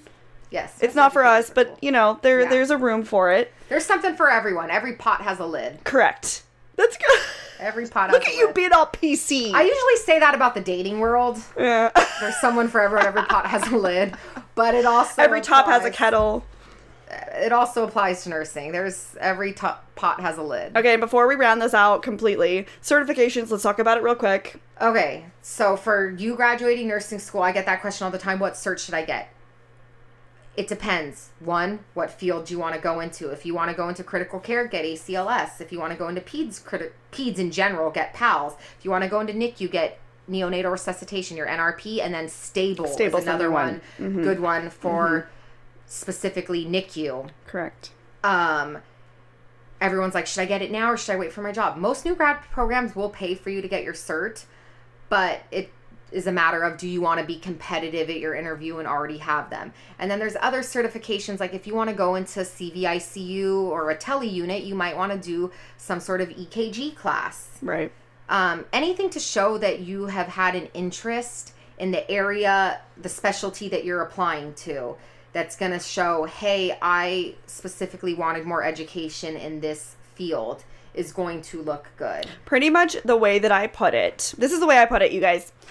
If you are thinking about applying to a job or you're in the process or you're like you either have attained a job you hate or you are looking for a job right now assume there is someone else out there that has done whatever it is you're thinking about doing okay so what i'm That's talking is to working harder you in your interview. I want you to always think like an athlete. I want you to always think competitively when you get to this because you want to be the best person showing up for that job. You want to be on your A game, and I'm very much into that mindset of bringing your best self to your hospital, whatever your setting is. this is where I'm also going to drop Tori's blog. You need to go read her thing about interview tips. oh yeah, And just Yeah. how to dress appropriately. Yes. I'm very much. You guys, I will. I need to do a boot camp. Okay, Yes. I want to boot camp everybody. I want you to show up looking at an interview like you like are going. you are interviewing to be the CEO of the hospital. Yes, I want you in a suit. I want you, not in a suit, but a nicely tailored looking feminine. If you're a girl, I actually love a power suit Oh, moment. Love of Thank you for a power suit moment, okay? yes. I want you to look sharp, simple hair, you know. I Throw on the tie. There's no such thing as being overdressed. Yes, be when you are going in for your nursing interview. I like that, and I will say, okay, I have seen certain nurses who are going in. If you're like going in for a job up in the mountains, and it's a totally different. Like there are, there is such a thing as a time and a place. There's However, outliers to everything we say. Yes. This is never a one size fits all. Correct. But it's a fits most. But I'm going to say always dress nicer than you think you should. Yes. Like, well, when I interviewed for transport, it was internal interview. I was already working at the facility, the same hospital in the NICU, and then I was interviewing for a different department, and they said, hey, come do your interview after your shift. So Mm-hmm. obviously, I was in scrubs. I just worked a 12 hour shift. And I'm talking every But single interview. I when mean, I this went is to my original Yeah. interview for the NICU, I wore a business suit. I had a briefcase. I don't even know where the fuck I got a briefcase because why do I need one? But okay. had That's a yeah. So I will say this: the part. even even as she said, I did the same thing with my recent job with my critical care float portfolio. pool. It was beautiful. You show up five minutes early. You show up at not five, ten. 15. Let's do fifteen minutes early. Okay. Turn the damn phone off. Make sure you are Off, not on off, mute. Off, off, off, off. Um, I want you showing up nice, and I'm I am someone even like she said, I showed up in a suit. I have a suit that I wear for every single interview. That is what it is. It's it's the navy one. It's on my blog. That's what I wear. I think it's like J I have one, Crew. I love it. It's a powerhouse moment. I feel really good in it, and um, I love that. Okay, so there's that portfolio. Always show up with portfolio, please. Have extra copies of everything. Make sure you spruce Ask up your how many people are going to be in your interview so you can bring that many copies of for your them. resume. Assume that whoever's interviewing has nothing because half the time managers show up to your interview, they forget or they don't have something or they lost something or they don't have the certification for that or they don't have your resume. Like bring it all just in Shows case that you're prepared. You want to be there. you want to be there. Seriously. First, first big best foot forward. Bleh, I can talk. First impressions matter. Yes, they do. Um, what else? Even was I gonna say about resumes have come so far. Like people are personalizing them now with like a picture of themselves. So Yeah, I actually back like later, that. Mm-hmm. They look at your resume and they're like, "Oh, I remember her face. Yes. I liked how she interviewed, but Yeah. or he. I liked how they interviewed. Yeah. But I do like that. And like a new thing Ariel kind of talked about Ari Oh, came she on. did. I watched- she I talked about listened to this. Ah, she's so cute. She actually spruced up her resume because she's a cosmetic nurse, and so she got fun with it and did colors and da da da da. I would not recommend that if you were going for a job in a Hospital job. but I actually am not opposed to a picture on there. I I think you- used there's a be. If good. you asked me a long time ago, I would have been like, no. But now it's like they interview so many, So many people. and then how do they remember which one you were? Yeah. Work that in somehow. Okay, and then I want to talk idea. about really quick. Um, so that's more the resume stuff. You guys, fabulous. Moving into national certifications. So So once this is once you've been employed. So those are good certifications that give you an edge up applying to your jobs. And then a lot of specialties require you like I on transport I have to have ACLS, PALS, and NRP because in PEDS we take care of people that are even up to their early twenties. So I take care of adult critical care, pediatric cr- critical care, and I go pick up small baby micro preemies that are 24 weeks. I take care of literally everything. So I have to have all three of those certifications and I have to renew them every two years. But now, additionally, so your RNC. What's well, your so those other are my just like? PALS, NRP, ACLS. Those are like just your normal certs. But the national certifications. but now national certifications. As a NICU nurse, I got my RNC NIC, which is your neonatal intensive care certification. Mm-hmm. I now have my CNPT, which is certified peds neonatal transport nurse. okay. Uh, there's so many others. There's CCRN. That's critical. There are care. literally. I, I think there's hundreds There's ones them. for OB. There's one for peds. My sister's critical care, oncology. oncology, She has yes. her chemo certification. So She does her basically, what chemo. uh, the the national certifications is specifically what I'm talking about is you have to have two years of experience. You don't have to have them for your job. But You don't have to have them. that you are certified in your specialty to provide top level care. But again, this is something you guys where I feel this is my feeling about it. I think it's wise to do because we are in this, you know, this place of healthcare where we're trying to advance, advance, advance, more education. We are everyone's becoming even more like everyone's kind of stepping up to the plate. Well, if you want to leave from one job to another, also, so us say in the NICU world, you want to apply to a different hospital as a NICU nurse, and you and I both apply. I have my RNC NIC. Yeah. NICU certification. They will take us You over someone who They're doesn't. Mm-hmm. Be like, oh, well, they both have bachelor's degrees, um, but this one has their NICU cert and this. And then let's say you're applying to a job and you have an MSN and I only my my, bachelor's. There you go. They're gonna take her especially over me. magnet hospitals, Yeah. they want a certain percentage of their nurses to be certified in their specialty. Yes. So just get used to the idea of you're it's you're going to be lifelong learning. I think that's Lifelong, something that people don't really understand coming into this into the nursing. You think, "Oh, you're going to go in clock in and clock out."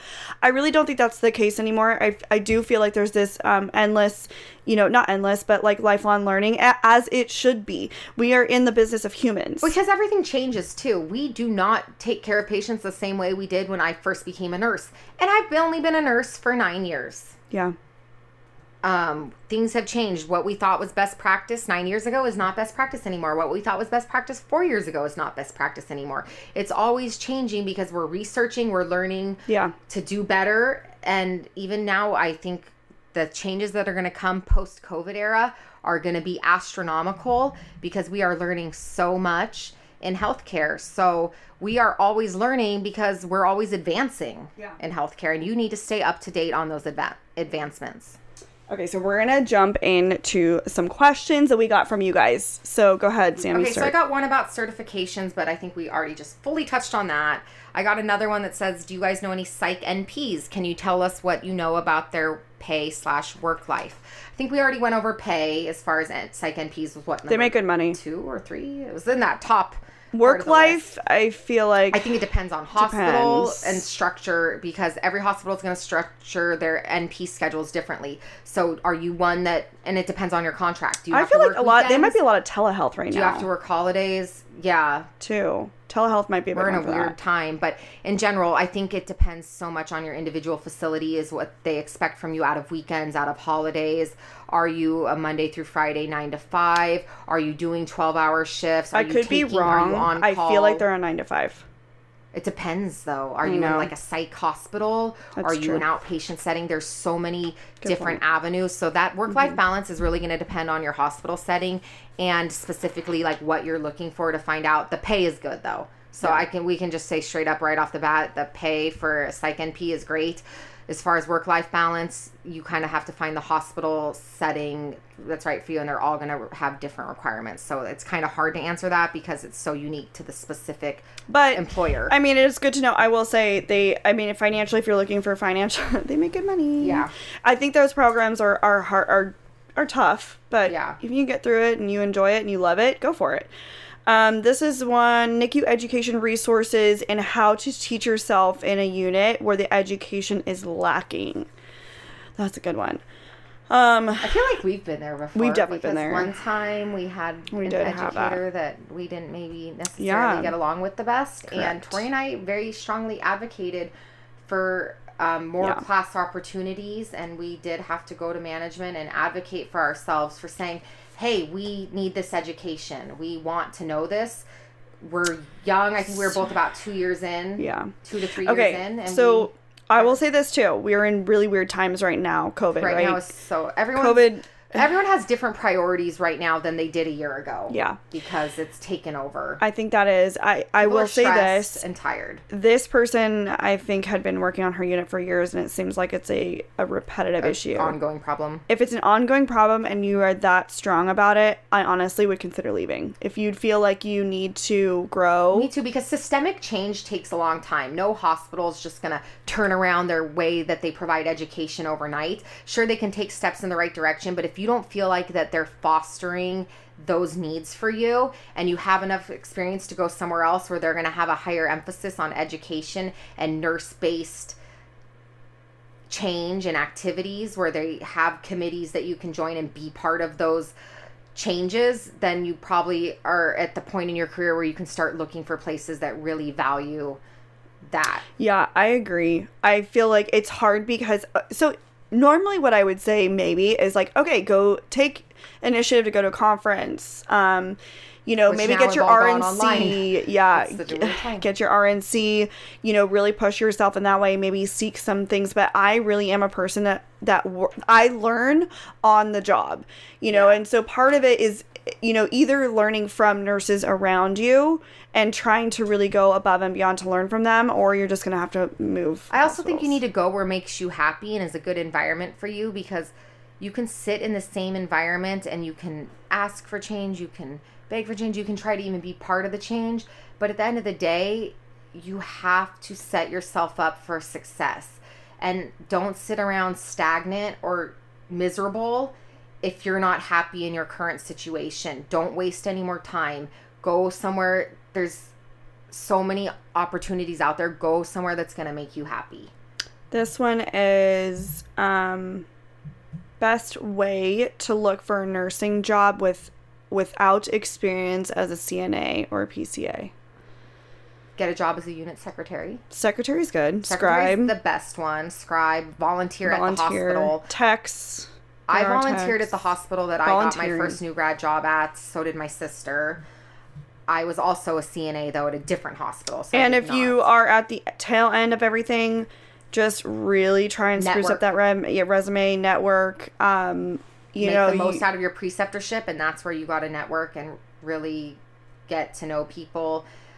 Um, but if you can work in a healthcare system, that's obviously your best foot in the door, and it doesn't necessarily have to be as a CNA. Like I have nursing students of mine that work in internal transport, and you know they're the ones that take you on a wheelchair to X-ray.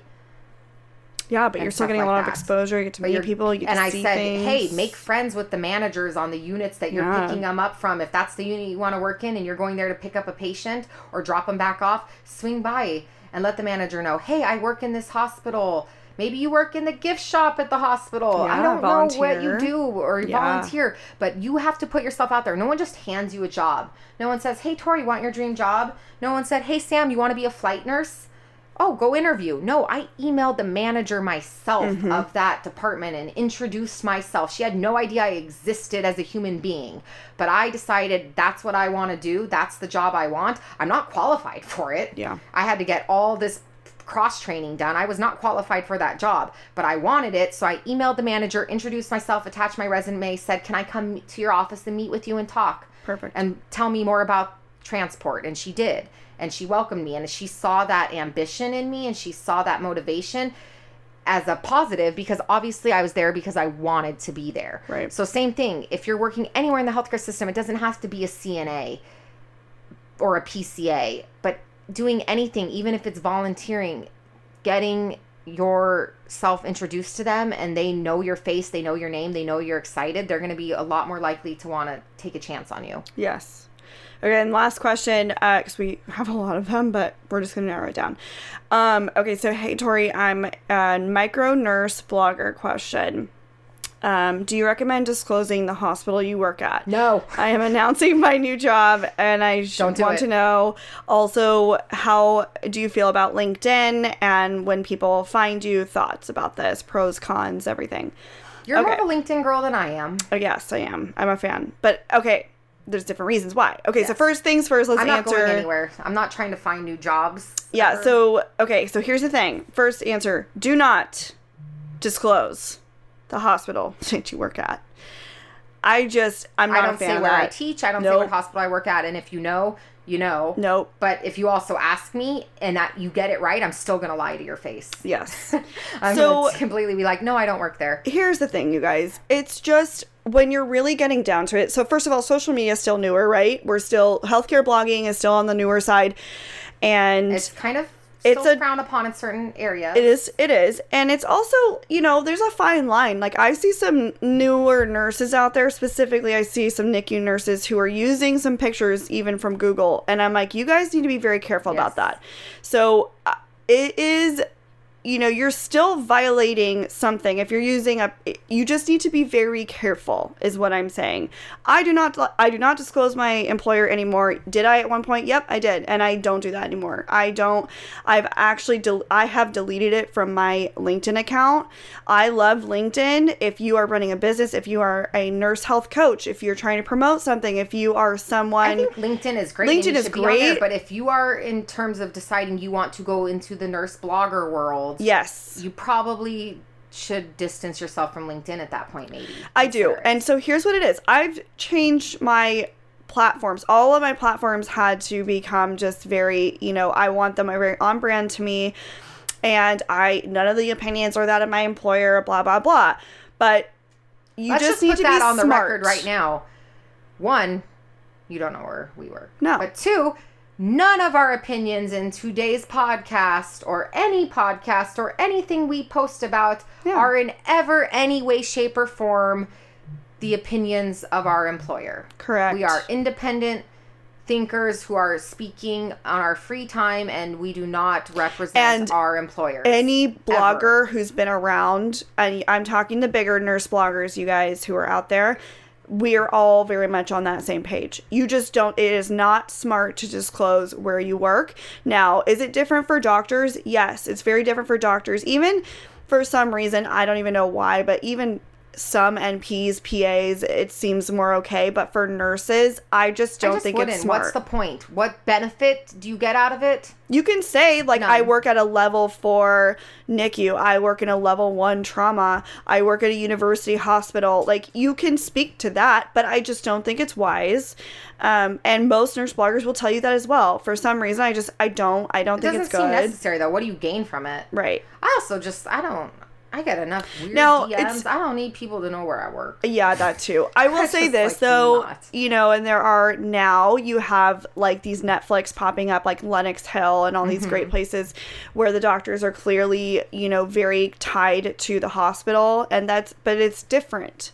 It's a different dynamic. But no, the second that you do that, you are opening yourself up yes. to your employer getting to have an opinion About on what your you're doing. Mm-hmm. because you are making your presence, your affiliation with them known. yes. So you're choosing to make that affiliation. Yes. I personally choose not to make any. and that does change your dynamics Yes. a lot. as it should. as it should. So I would say, you guys, you know, when it comes to social media, you know, there's a lot of new stuff coming out, like a lot of empowerment for the nur- for nurse influencers in the sense of like, I'm gonna post a bikini pic and Yeah, I'm gonna feel good about it. About the Medkini, the yes. doc- or was it the anesthesiology? Nursing is what you do, not who you are. Medical is what you do. Mm-hmm. Anesthesiology residents that got all that.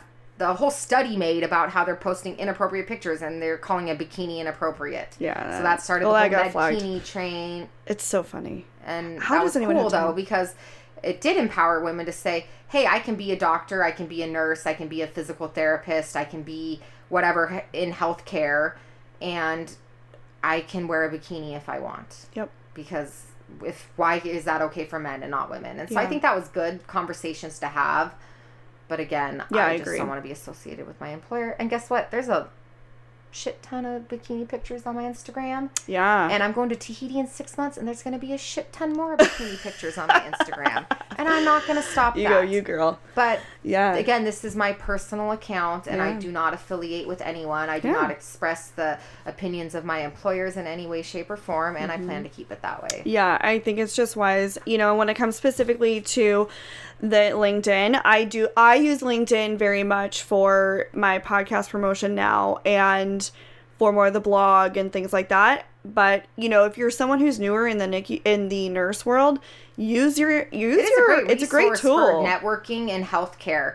But again, Just know what you're using it for. yes, be smart about it you guys like because here's the thing if it, if you put it out there on social media just assume that someone will see it so many people have been fired for posting social media content while they're at work. yeah because they're tagging their employer and they're like on shift. yeah Like, don't do that. yeah yeah you just need to be smart about how you're doing things and here's the thing it's a fine line right like i like showing you guys a little bit of my hospital life and being relevant and being able to speak to things and you know i do like that but you know you just have to be smart about smart it. about it, On and break, just don't be i'm on my break i'm on my yes violating HIPAA in any Correct. way, shape, or I form. never do anything You're in a talking about yeah. patients. Correct. And there are, you know, I'm also very careful now about my medical blogging. I've actually stepped away from talking so much about diagnoses because or I like talking about dynamics, but I don't really love talking about diagnosis anymore because it could get you into hot water if you're not mm-hmm. careful about how you do it. Yeah.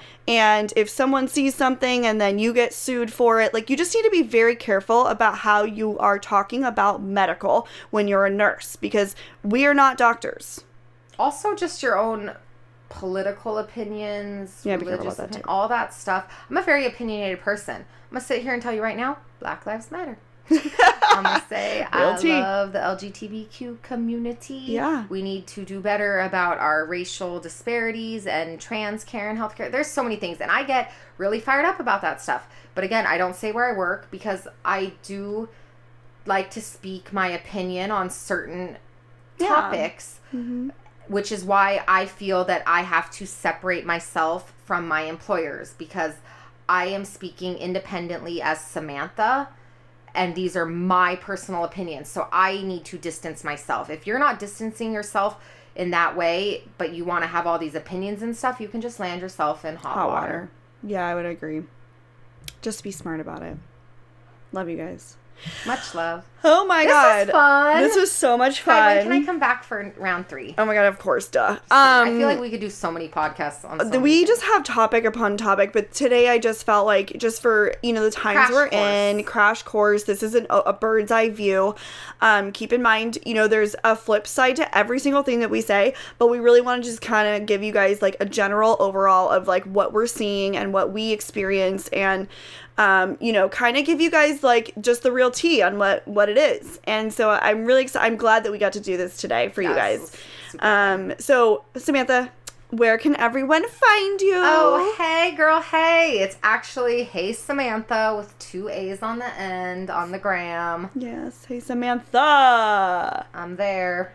Um, so go head over, check Watch her out, check her out. Um, and thanks for listening, you guys. Okay, so you guys know this. Um, please, please, please, please leave us a rate and a review. Yes, it's so cool to hear your feedback. Oh my god, it On really is. podcast I did last time, Tori was sending me the reviews, and it was really awesome. It's really cool. So even or if you want to DM Sam, you guys obviously DM her.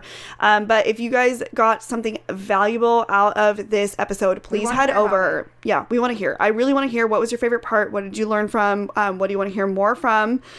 Send us a review and Also, let me just say, Tori, you are killing this podcast game. Mm. And you guys, those reviews are so important because I think that Tori has filled such a big void in the podcast community by the types of guests she's been bringing on and Thanks. exposing everyone to. And I am not biased as her friend. I listen to her podcast every single week. I freaking love it. So the more that you guys support and rate it and review it and share it, the more opportunities it gives her to Yeah. improve it. Yeah, and it make does. it better, bring on better Yeah. guests, give more exposure to more topics and things. So it's just helping build this selfie podcast up. Thank and you.